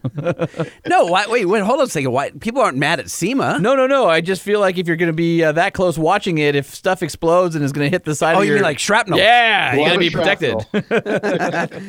So let's back up. And for those people that maybe didn't hear uh, any of the, the a previous episode that Peter was on, Peter Treydte, you are the head of the emissions laboratory at SEMA. I believe that is laboratory. Laboratory? Yeah, Uh, yeah, so the SEMA Laboratory, the Specialty Equipment Market Association, and that is a group of all of the retailers, manufacturers, wholesalers. what you mean? They're the more than just a really big show in Vegas? all of the aftermarket guys come to SEMA for for assistance, for uh, guidance. on all matters uh, legislative and regulation and advice and all sorts of stuff. SEMA is a, Yeah. a great member organization that gives you all sorts of support for your uh, your business in the automotive industry. and and one thing Yeah. that that SEMA does, and the reason Peter is over there is because at one point it became very difficult, and it still is somewhat difficult to develop emissions approved EPA and or CARB uh, go fast parts. And so SEMA said, we will help all of you guys that either can't afford it or don't know how to do it. And then they developed this uh, garage and the emissions laboratory. And then Peter starts working there and he's amazing. And this is where we lean on you to um, Educate us. educate us, especially in light of all this controversy that's going on now. Yeah, yeah. Emissions is definitely the world that I live in. Um, yeah, you know, uh, just kind of backing up. You'd mentioned, uh, you know, a lot of people know about the SEMA show, and that that's kind of you know what what you know the world sees. But behind the scenes, there's a lot of other um, benefits that we offer to our members, and and you know, a lot of that is assistance with things that would be hard to deal with uh, on your own is as a small company. And uh, so SEMA has uh, a, a lot of tools for dealing with emissions compliance. And it extends it starts with our, our washington d.c office, office where we have people that are interacting with um, legislators and people from epa and you know kind of being a watchdog for when things happen legislatively, uh, and then on down to uh, the, what we have at the SEMA Garage, our emissions lab, and uh, my role where I'm interacting with CARB on behalf of our members on a pretty regular basis. So, yeah, a lot of tools in there for for you know kind of addressing emissions compliance issues. So, uh, Peter, I have to ask you. When you walk into CARB, do they look at you and go, "Oh, hell no," or uh, have you forged a, a relationship with them in the EPA where they go, "If we're going to talk to anybody, it's going to be Peter"? Are you are you like the the the agent? Uh, Hold on, the do they- proxy of the industry, Well, or do, do they either lock the door or or welcome you with a beer and a bro hug? you know, it's a, it's a great question. Um, it can be intimidating to to deal with an agency like that um, if you don't kind of understand what their objectives are and maybe maybe you don't you know haven't established you know some good rapport and ha- you know established some lines of communication. My job over the over the course of the last few years uh, and actually extending back uh, to to when I was doing emissions compliance work at uh, at Banks Power it's it's all about building relationships and being in communi- you know regular communication with the staff at CARB so that there aren't surprises and it isn't a scary thing and we can sit down at a table and talk things through and that's what I really do on a, on a regular basis my my job today is to to to represent the automotive aftermarket industry in front of CARB and to be that mouthpiece You were listening into the conversation with Clint and Kory, and then you Mm-hmm. heard KJ from Diesel Power. What were your thoughts on either of those conversations? And let's start with with Clint.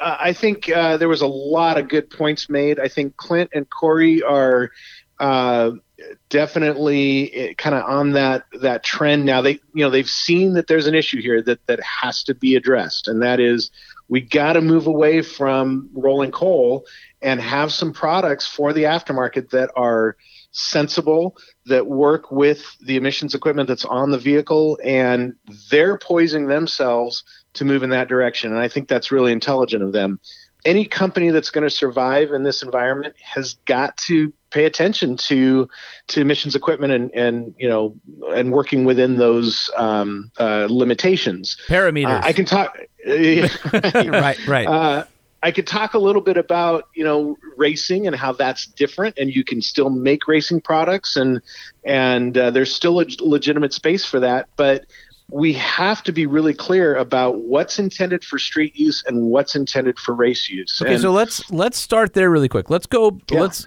I'd like to do two things.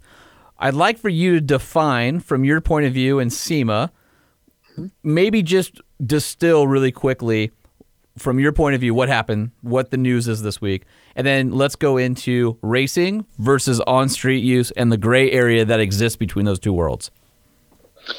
Yeah. Uh, so as far as what happened this week, um, I think there's there's nothing nothing really changed in terms of you know any, any laws or the way that EPA is doing enforcement. I think what what ultimately happened is there was some enforcement that happened that became public, or, and and Kory's um, uh, press release, you know, shed a lot because Kory has a lot of um, influence in the industry when he comes out and says, "Hey, I'm doing this because EPA is actively enforcing," well, that gets a lot of people's attention. So, as far as I can tell, the biggest uh, thing that happened this week was just that it, it happened to a high-profile guy, or, or at least you know, you know, Kory is kind of wrapped up in that now, and and he's he's been uh, making some statements that are relevant to him and his business that's shaking a lot of people's uh, foundations. So, at least from my perspective, that's how how I see it. Is that nothing is is really all that different. It's just that now. Uh, people are seeing it uh, a little more obviously. the world's not ending. It's the same world we lived in yesterday. There's just more awareness about what's going on. We're not living in bliss anymore in, in ignorance. This stuff is happening. It's time to get smart about it. And and I think so. To, to Peter's point, that is probably a distinction that a lot of people don't know. They think this I, I is agree. new. They, they do think this is new. They do think that there is a change in the law Right. as of a week ago, and now this guy who was uh, was on the right side of the law is now on the wrong side of the law. And so these guys, a lot of YouTubers, a lot of Yeah. freaking YouTubers. Every guy is going on YouTube and talking about this thing in, in the truck space. And they don't understand. They just, when you watch them, they're like, "Man, you just really don't understand." So, let's But help They've them all out got here. real strong opinions. Let, us I want to hear from Peter the the racing world, race use only, off road use only, versus the street use versus that gray area in between of something that's VINed and came from the factory with emissions equipment. Peter, can you walk us through sort of the thought process of those worlds and, and what that gray area looks like today? And you said you can Sure. still make those off road use only parts, but maybe explain how those all interact with each other. Yeah, that's a great question, and, and I think there's a lot of confusion around this, and some of that. You know, Holman, is he only that- says great question when you ask one. I ask one and he just he just answers it and moves on. I just put a lot of thought into mine. That's all. damn it, damn it, damn it, damn it. you know, part of what's happening here is that EPA is, to a certain degree, adding to some of the confusion. Um, so, first of all, racing is a legitimate thing. Yeah, racing is is no holds barred. You can do whatever you need to do on a race vehicle. There's, you know, you, you're not required to have emissions equipment. Racing vehicles are not regulated by CARB or EPA. They are you know essentially a, a safe harbor there's not you're, you're they're not going to come and um, fine you for any kind of, of a true race vehicle. A street vehicle is something that's designed and intended for use on the street. It has emissions equipment on it. It was sold originally in a certified format, and anything that's on the street is um, you know has to remain emissions compliant. So that means that vehicle's either staying in its stock condition or if there's aftermarket performance products on it, those products have had some form of an emissions compliance demonstration. Now that that can take a few different forms, and that's what I you know deal with all the time. But basically, you know, the, it usually comes down to a product that has a CARB EO number. So those are two very legitimate categories. What gets really what Sean, what you're talking about, the gray area, that's the question of can I take my street vehicle and convert it to a race vehicle. This is where the definition of a race car has come into question. And EPA has uh, kind of played with this terminology a little bit. Now, the, the way they interpret the law, they'll say, hey, you cannot convert a, a street vehicle into a race vehicle. The way SEMA interprets the law and the way that the law has always been treated for the last three decades is sure, lots of cars get converted into race vehicles, and EPA and CARB don't care. They're not coming after after those vehicles to enforce against them. The problem is that when you have a product like a DPF delete, that is a product that is that does not have a legitimate street use. It only has a legitimate uh, race use, but you've seen you know thousands of those those types of products wind up on the street and EPA says hey we need a way to deal with this. We have we're going to interpret the law as uh, a vehicle can't be converted from its uh, configure uh, from its certified configuration for race use in order to enforce against these uh, these uh, delete kits that have been going on. So right now, I think what they're doing is they're leveraging the law, the, the way they interpret the law, in order to to get some enforcement going where they feel like they need to. Now, what they tell us is, hey, we're not going after race cars. That's not our intent. They're just looking for a way to to clean up um, things that are going on on the street. And realistically, it boils down to rolling coal. I mean, that's really the problem that that they see and that they want to get rid of. Oh, the problem is a lot of guys believe that once they own that truck, it's theirs to do what they want with it. So that's a that's an excellent. So now, Lightning, you've made an excellent question here. oh wait, uh, the first one. Finally, it only took 88 episodes. hey, how dare you? 89? 88? I don't Yeah, I remember. think we're something like 88. that. Yeah. Jeez. the way the law is written, and this applies to both um, CARB and EPA, both of them have laws on the books that say, hey, a vehicle sold in its certified configuration cannot be altered from its original state. Okay, so right there, it sounds like, hey, I can't make any changes to this vehicle at all. But both CARB and EPA, in the way the laws are written, they have provisions that allow for modifications if a demonstration of emissions compliance exists for that product. Now, they handle those differently. Uh, CARB has an actual process that you go through, and you wind up with a, a document that says that that product has demonstrated emissions compliance.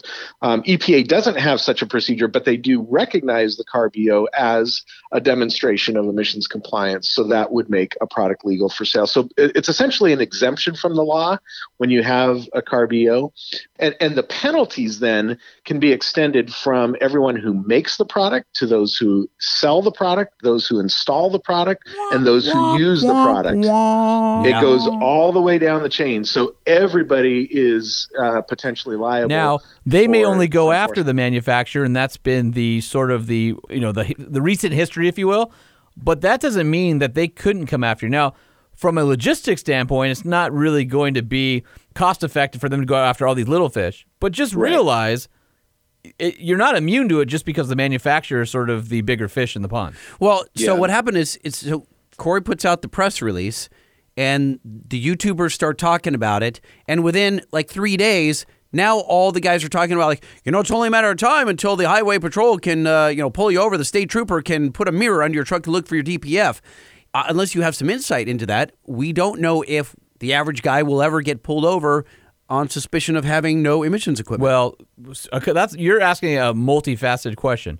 There are different agencies that can enforce the law. So no, the EPA and CARB aren't going to pull you over looking for that. They're not going to probably look through the sales records of Kory's business or whoever else and then come to your house and go, you need to put that DPF back on. But at least in California, absolutely the CHP can pull you over and cite you for not having emissions equipment. So the two completely yeah, different things. The way that usually happens is if they pull you over, they'll probably uh, have you go to uh, one of Referee, the right? referee stations to get looked at, and if the emissions equipment isn't on there, then they can flag you in the in the DMV system and that kind of stuff. So That's a pain and- in the and I think- old keister. right yeah um, yeah so there, there's different ways of, of handling that let me let me just speak to i, I think you, you guys made a good point there epa and carb are not it, it's not worth their effort to go after individual vehicle owners. They're going to go after the source. They're going to go, you know, take it out at the where, where it's where where it makes sense for them to put their energy. However, it would not surprise me if they did decide to go after individual users if they felt like it would send the right message. And if Make if someone was example. high profile, exactly. If someone was high profile, you know, they're putting videos on YouTube or Instagram or whatever of rolling coal and doing whatever they're doing. You know, I- it wouldn't surprise me to see one of the agencies go after someone like that. That's that's noisy. Just don't roll coal. So Yeah. Go make some more horsepower instead. How about that? I, I feel like you know I, I definitely know that there are there's lots of potential for clean power. You know, I mean I see it every day.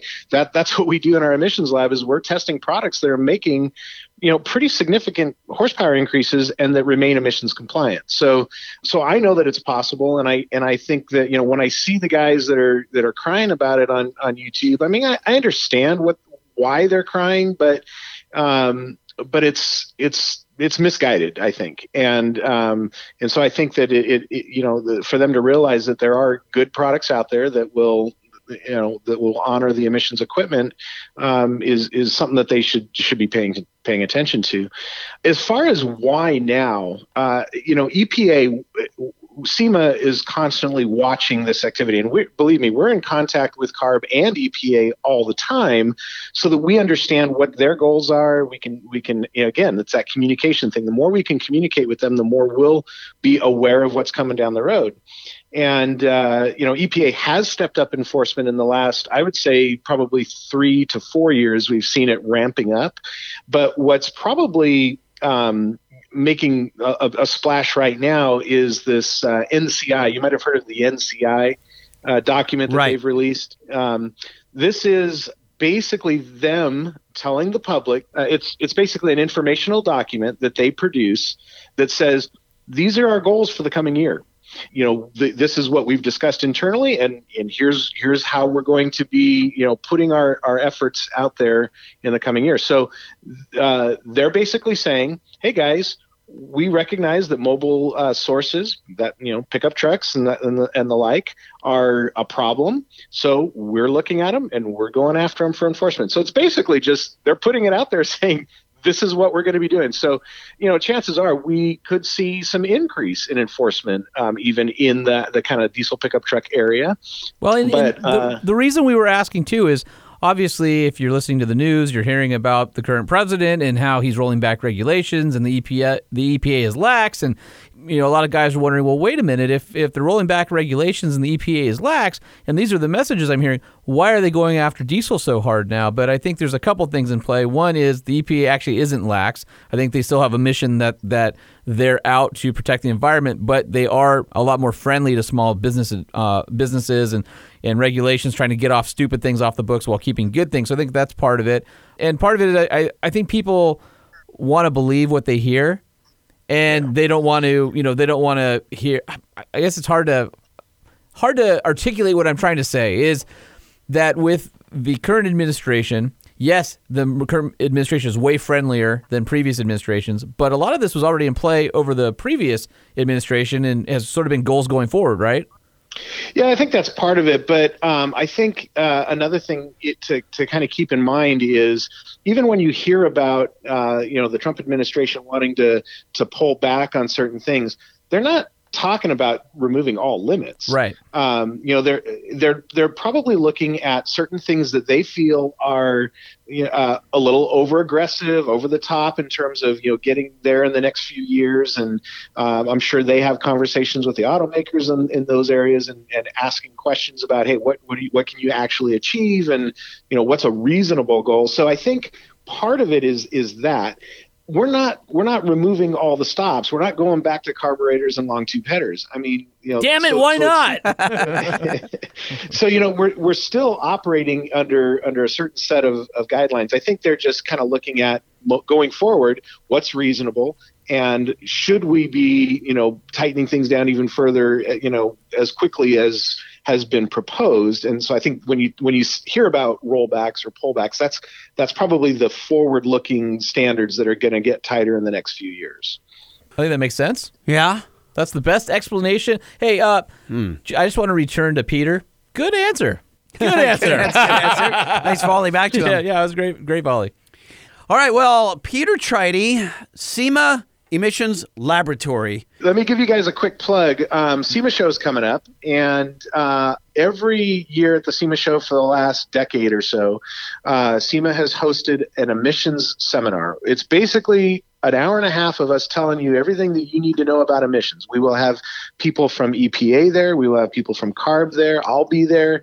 Um, we cover all the newest information that you need to know. So if you are coming to the SEMA show and you want to know more about emissions compliance and what's going on out on the landscape right now, come to that seminar. You'll you'll get uh, an earful of all kinds of good information. It's Thursday afternoon, three o'clock to four thirty, uh, in uh, one of the the, the seminar rooms, uh, N. 258, I think it is, in the convention center.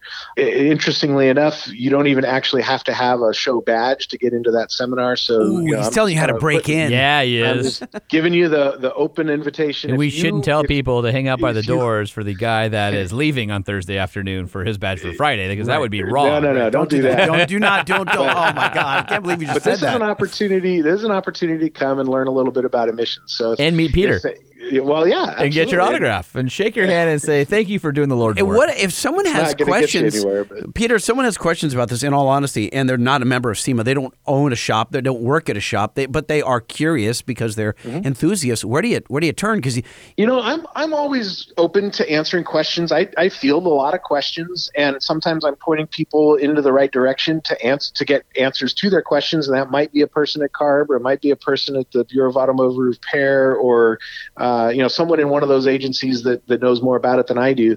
My email address is peter t at sema.org. You know, if, if you got questions and you're just you, know, you, you need a direction, I'm I'm happy to to try. I, I get a lot of emails, so it might take me a little while to answer, but um, I'm I'm certainly willing to do that. awesome. very generous of Yeah, you. we, we, we appreciate that, and so does our uh, awesome listeners who are very inquisitive. No, I'm I'm game. All right. Well, Peter, thank you very much for uh, enlightening us. We really appreciate it, as always. Hey, it was great talking to you guys again. All right, we, uh, we will see you at SEMA, my friend. Sounds good. I'm looking forward to it. All right. All right, brother. Talk to Later, you soon. skater. Thanks. All right. See ya. I just said later, Later, skater, skater. to the, uh, the head of the emissions laboratory. Yeah, but you guys aren't that far apart in age, right? You probably skateboarded uh, in the same era. Uh, yeah, the 90s. Holman, I have a very important announcement for you. I'm waiting. It's time to dance. Yeah!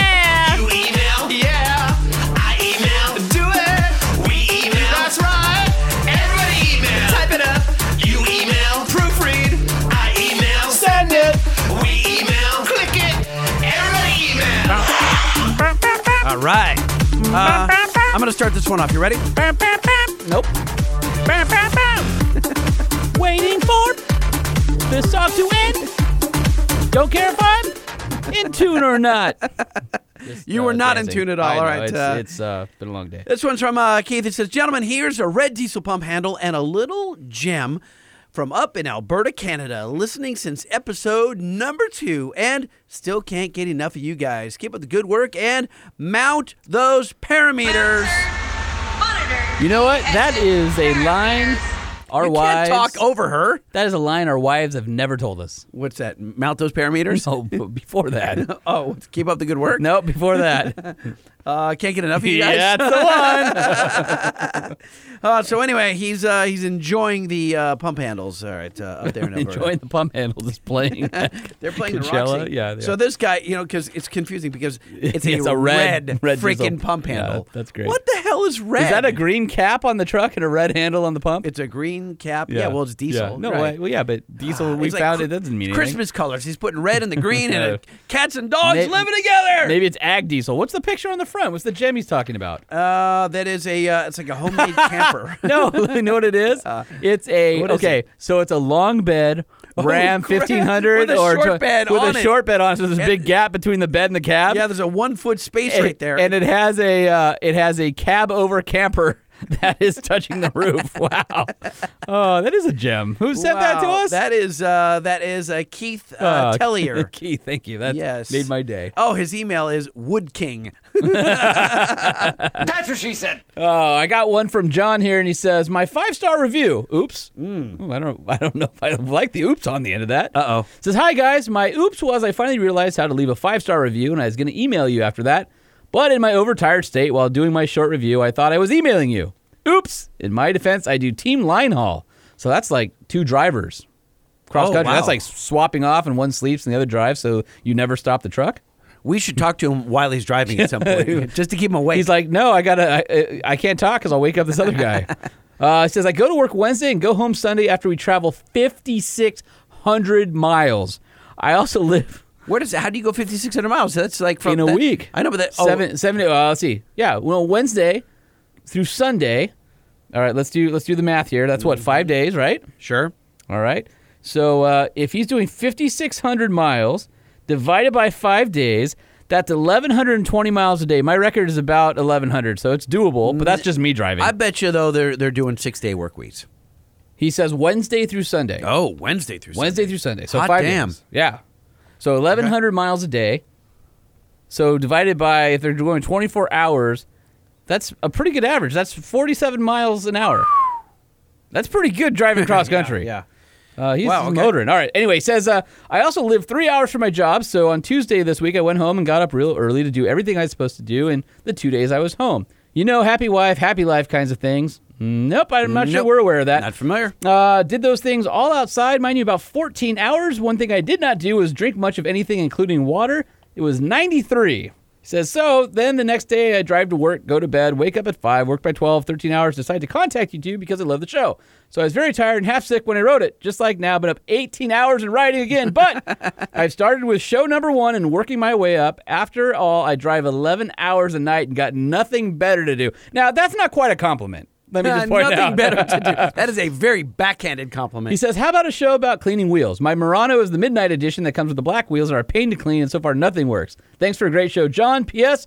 I'll steal the wife and three kids' iPhones so they can all leave five star reviews. Also, well, once home to make up for my mistake. I need the I'm sorry thing you play. oh, okay. We are deeply sorry.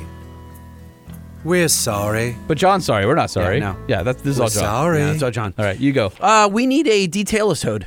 We do. De- we actually do need a detail. Someone from like Mothers or Yeah, uh, Meguiar's Meguiar's, something like or- that. yeah. okay. Uh, this one's from uh, Lane, Lightning at home, and I'm Lane, and Hi, Lane. I'm uh, a short time listener, but quickly binge listening to the show as I'm now on episode 26. The Gale episode was the best so far. We're gonna talk to Gale again, but we're gonna make it count. I listen- didn't think that one counted. Three hours of the Gale. Yeah, I know. I listen to uh, at least two episodes a day, if not more, as I travel from my company's headquarters to a job site. Uh, as they are, at least it's two hours away, basically. The greatest thing about my job in the oil field is not that I j- get to drive trucks, but I get to use, abuse, and experience Chevy, Dodge, and Ford three quarter ton trucks in both gas and diesel versions through my company as I haul trailers up to a 40 foot gooseneck. He might know more about trucks than I do. Yeah, carrying iron pipe to oil well job sites on the daily. As much as it pains me to say this, I'm a Chevy guy to the bone, but the Ford rides better on these lease roads than the Chevy. I uh, I can't disagree with that. The Chevys do ride kind of rough, and it's funny because like the older Chevys, the new ones are a lot better, but the older ones, the IFS, we used to say it was you know all the drawbacks of IFS and none of the benefits because it's IFS and it still rides crappy.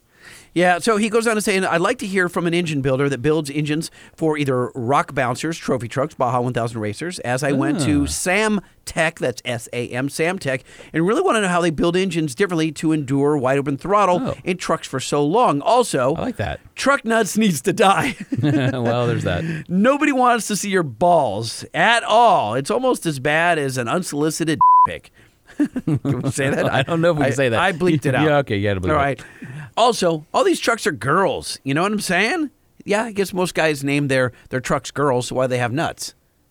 Okay, You know I mean? I- right? That seems inappropriate. Yeah, uh, do, do uh, we have to ask Emmy if she would name her truck a guy name? Oh yeah, Because she is our she is our uh, our portal into women. But Like, I we don't she- have any. We, no, I think that she did. I think that she had a, a male name for her truck. Well, we'll have to ask her. Yeah, I don't I- I- remember. yeah. All I know is that basically any questions that we have about girls, we have to go through Emmy because uh, she's our conduit. Also, I'm almost 23, and since I can't remember 95, and you can, will you please explain what a walkthrough on a mini truck is? Oh, okay, there you go. Okay, so a walkthrough is this: you got your Toyota truck. Maybe it's maybe it's an extra cab. All right, Maybe. I think it's an extra cab. That was my favorite one. Okay.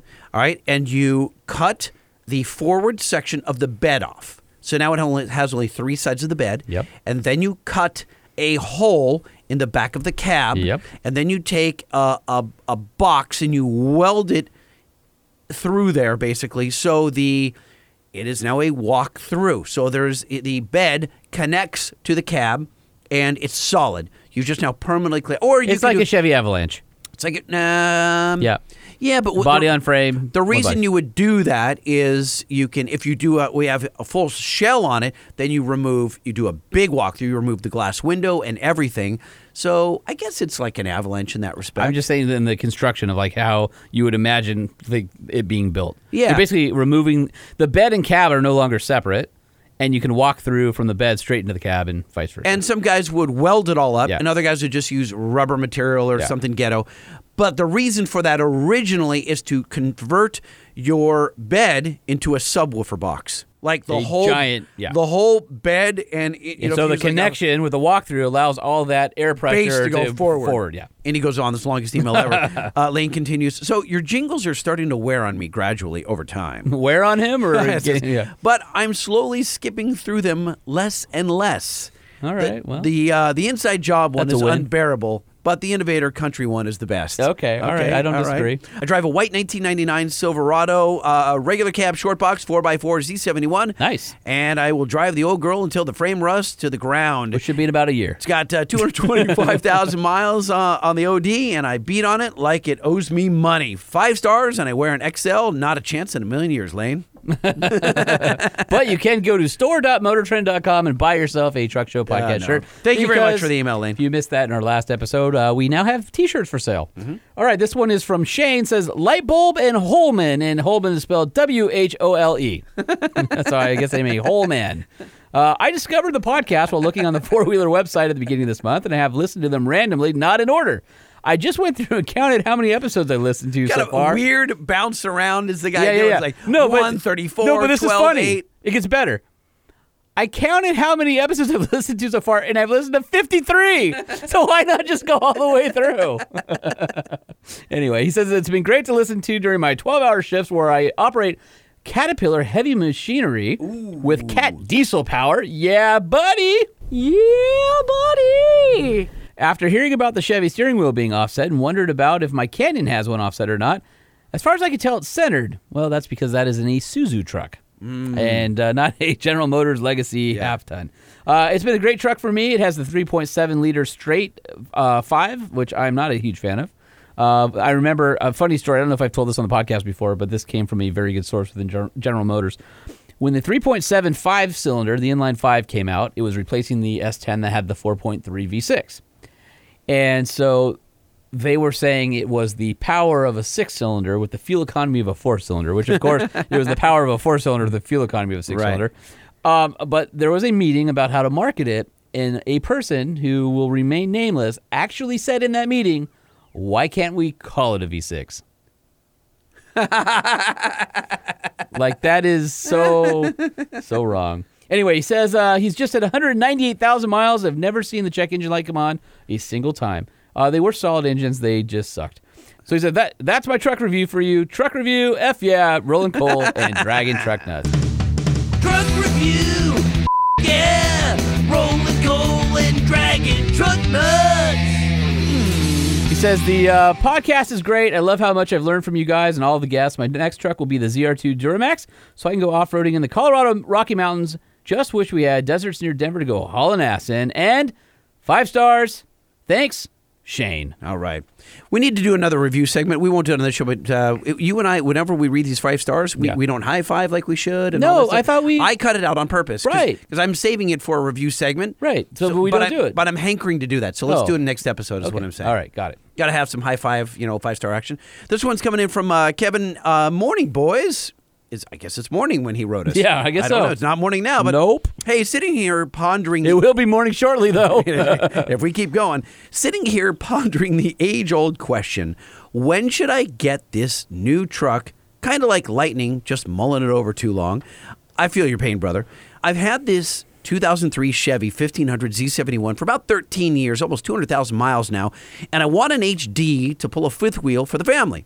I want the new 2020. But it makes me so mad that Chevy doesn't offer the surround view in its lower trims like its competitors do. I'm hoping they correct this for the 2021 or maybe offer it in the SLE or GMC. I'm not fancy and I don't need the higher trim amenities or that higher price for that matter. Never understood why GM uh, does this when Ford clearly does it the right way. Makes me sick to say that. But again, boys, just a rant. Have a fine morning here and from the great state of Texas, Kevin. Uh, you know, Texas, where I'm an honorary Texan. Mm, not really. Yeah, no, I am. I have a flag. It's nope. right here. Nope, doesn't make you a Texan. Right there. I Nope. honorary. Born and raised in Huntington Beach, California. That's actually true. Uh, Garrett sends one that says "Howdy from Kentucky," which, by the way, they have some good bourbon down Mm-hmm. Howdy to Kentucky. Uh, he says Whole Holman and Jaboobies. yeah. Boy, I like Jaboobies. Jaboobies. Yeah. Uh, just wanted to say I really enjoy the show. I heard about you guys on the Muscle Car Place. Have slowly listened to every episode from day one and finally caught up. When Holman tested the Gladiator a few weeks ago, I tagged him in a photo of my shop page. I built a bed cage for local Jeep dealership's show vehicle, and while I had it, I got to spend a little time with it in the field behind my shop. I gotta say, it was quiet and the interior is very nice, especially compared to my JK. What's your opinion on the hard tops versus the soft tops on Gladiators? Personally, I can see why most of them have been ordered with a hard top. For some reason, just looks like it fits the truck better. Um, I would order a hard top because I'm a hard top guy. The soft top's a little bit on the noisy side, uh, but I like the look of the soft top better, especially when you zip out the rear section. You can have the way the top is. It can overhang. It can fold back. It just it's it's bitchin'. I just love the way it looks with the soft top. Personally, I would order with a hard top. But I like the way it looks with the soft top, especially with the windows zipped out. It's pretty cool. Okay. He says, uh, also, unlike Jaboobies, I actually have a truck. yeah. It's, all a, right. it's a all right. 1964 Dodge D200 three quarter ton camper special with a 318 poly engine and push button TorqueFlite 727. Nice. I was told that the swept lines didn't sell as well as the Ford or Chevy at the time because they were ugly. But personally, uh, true.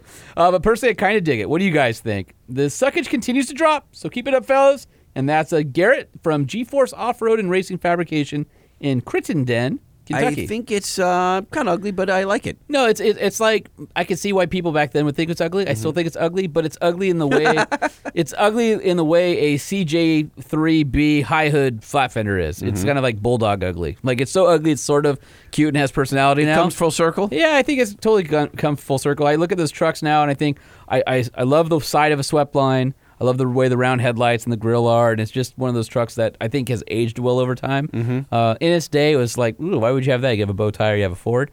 But uh, the Mopar stuff's starting to come on, so it's it's kind of cool to see there's other people out there who who agree with us. So, Okay. Anyway, that's it uh, for inbox.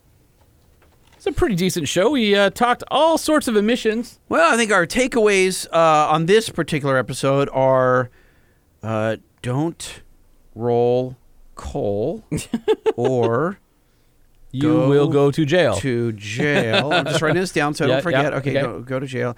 Uh, the 2020 Nissan Titan is rad. Okay, yeah, I like that. That's good. And the final takeaway from this episode is figure out proper spelling of Jaboobly. there, there. I, I wonder if we went through all of them. There's probably 20 spellings of Jaboobly. I don't even know how that started, but it, it does crack me I, up. I think I was saying something and I I said your name is Jaboobly or what's I, I don't even I don't remember. know. I I know it's- know. I know I coined it But how I did lightning get from? How did it go from lightning to, to Jaboobly? You know what's sad? I don't even remember what episode that happened. in. like I want to go back and hear it, but we've done so many. This You'd is never 88. find it. I would You'd never find never it. Never find it. If we have an average of two hour shows, 88 episodes, like maybe if I went to prison, I could find it because I would listen to all the things I did on the free world on the outside. Uh, But just FYI, there's a good chance you may end up in prison. so Why? there- I don't. I'm just Just- just well, in I, no, general? I can't tell you. Oh, It's okay. Been, it's, it's been embargoed. Oh, boy. it's because I associate with you, clearly. Uh, that's different damn sure. Oh, all right. Well, I, I for one love the new 2020 Titan. Can't wait to go see it in a couple weeks, where I will bring you back the insider information, everything you want to know about the new truck. Can't wait. The truck show, the truck show, the truck show. Oh, All right, we do want to read your email, truckshowpodcast at gmail.com. That's truckshowpodcast at gmail.com. And I feel we kind of slighted you guys. We didn't get a chance to uh, play your five star hotline messages 657 205 6105. 657 205 6105. Uh, If you've got opinion about Dieselgate, I guess it's not Dieselgate, No, it's just it's just emissions gate. Mi- or Emissions. Does it affect you? Do you care? You, you heard us talking about earlier. Uh, we want your your opinion. thoughts. Yep, 657 205 6105. Or um, leave us your number and we'll call you back and we'll get you on the show. Yeah, and uh, don't forget to hit us up on socials at Truck Show Podcast on either Instagram or Facebook. But the most important takeaway from the show is buy your 2019 Nissan Titan right now. Unless, of course, you want to buy a 2020 because Well, they I mean, are badass. They're, they are badass, but I'm just saying.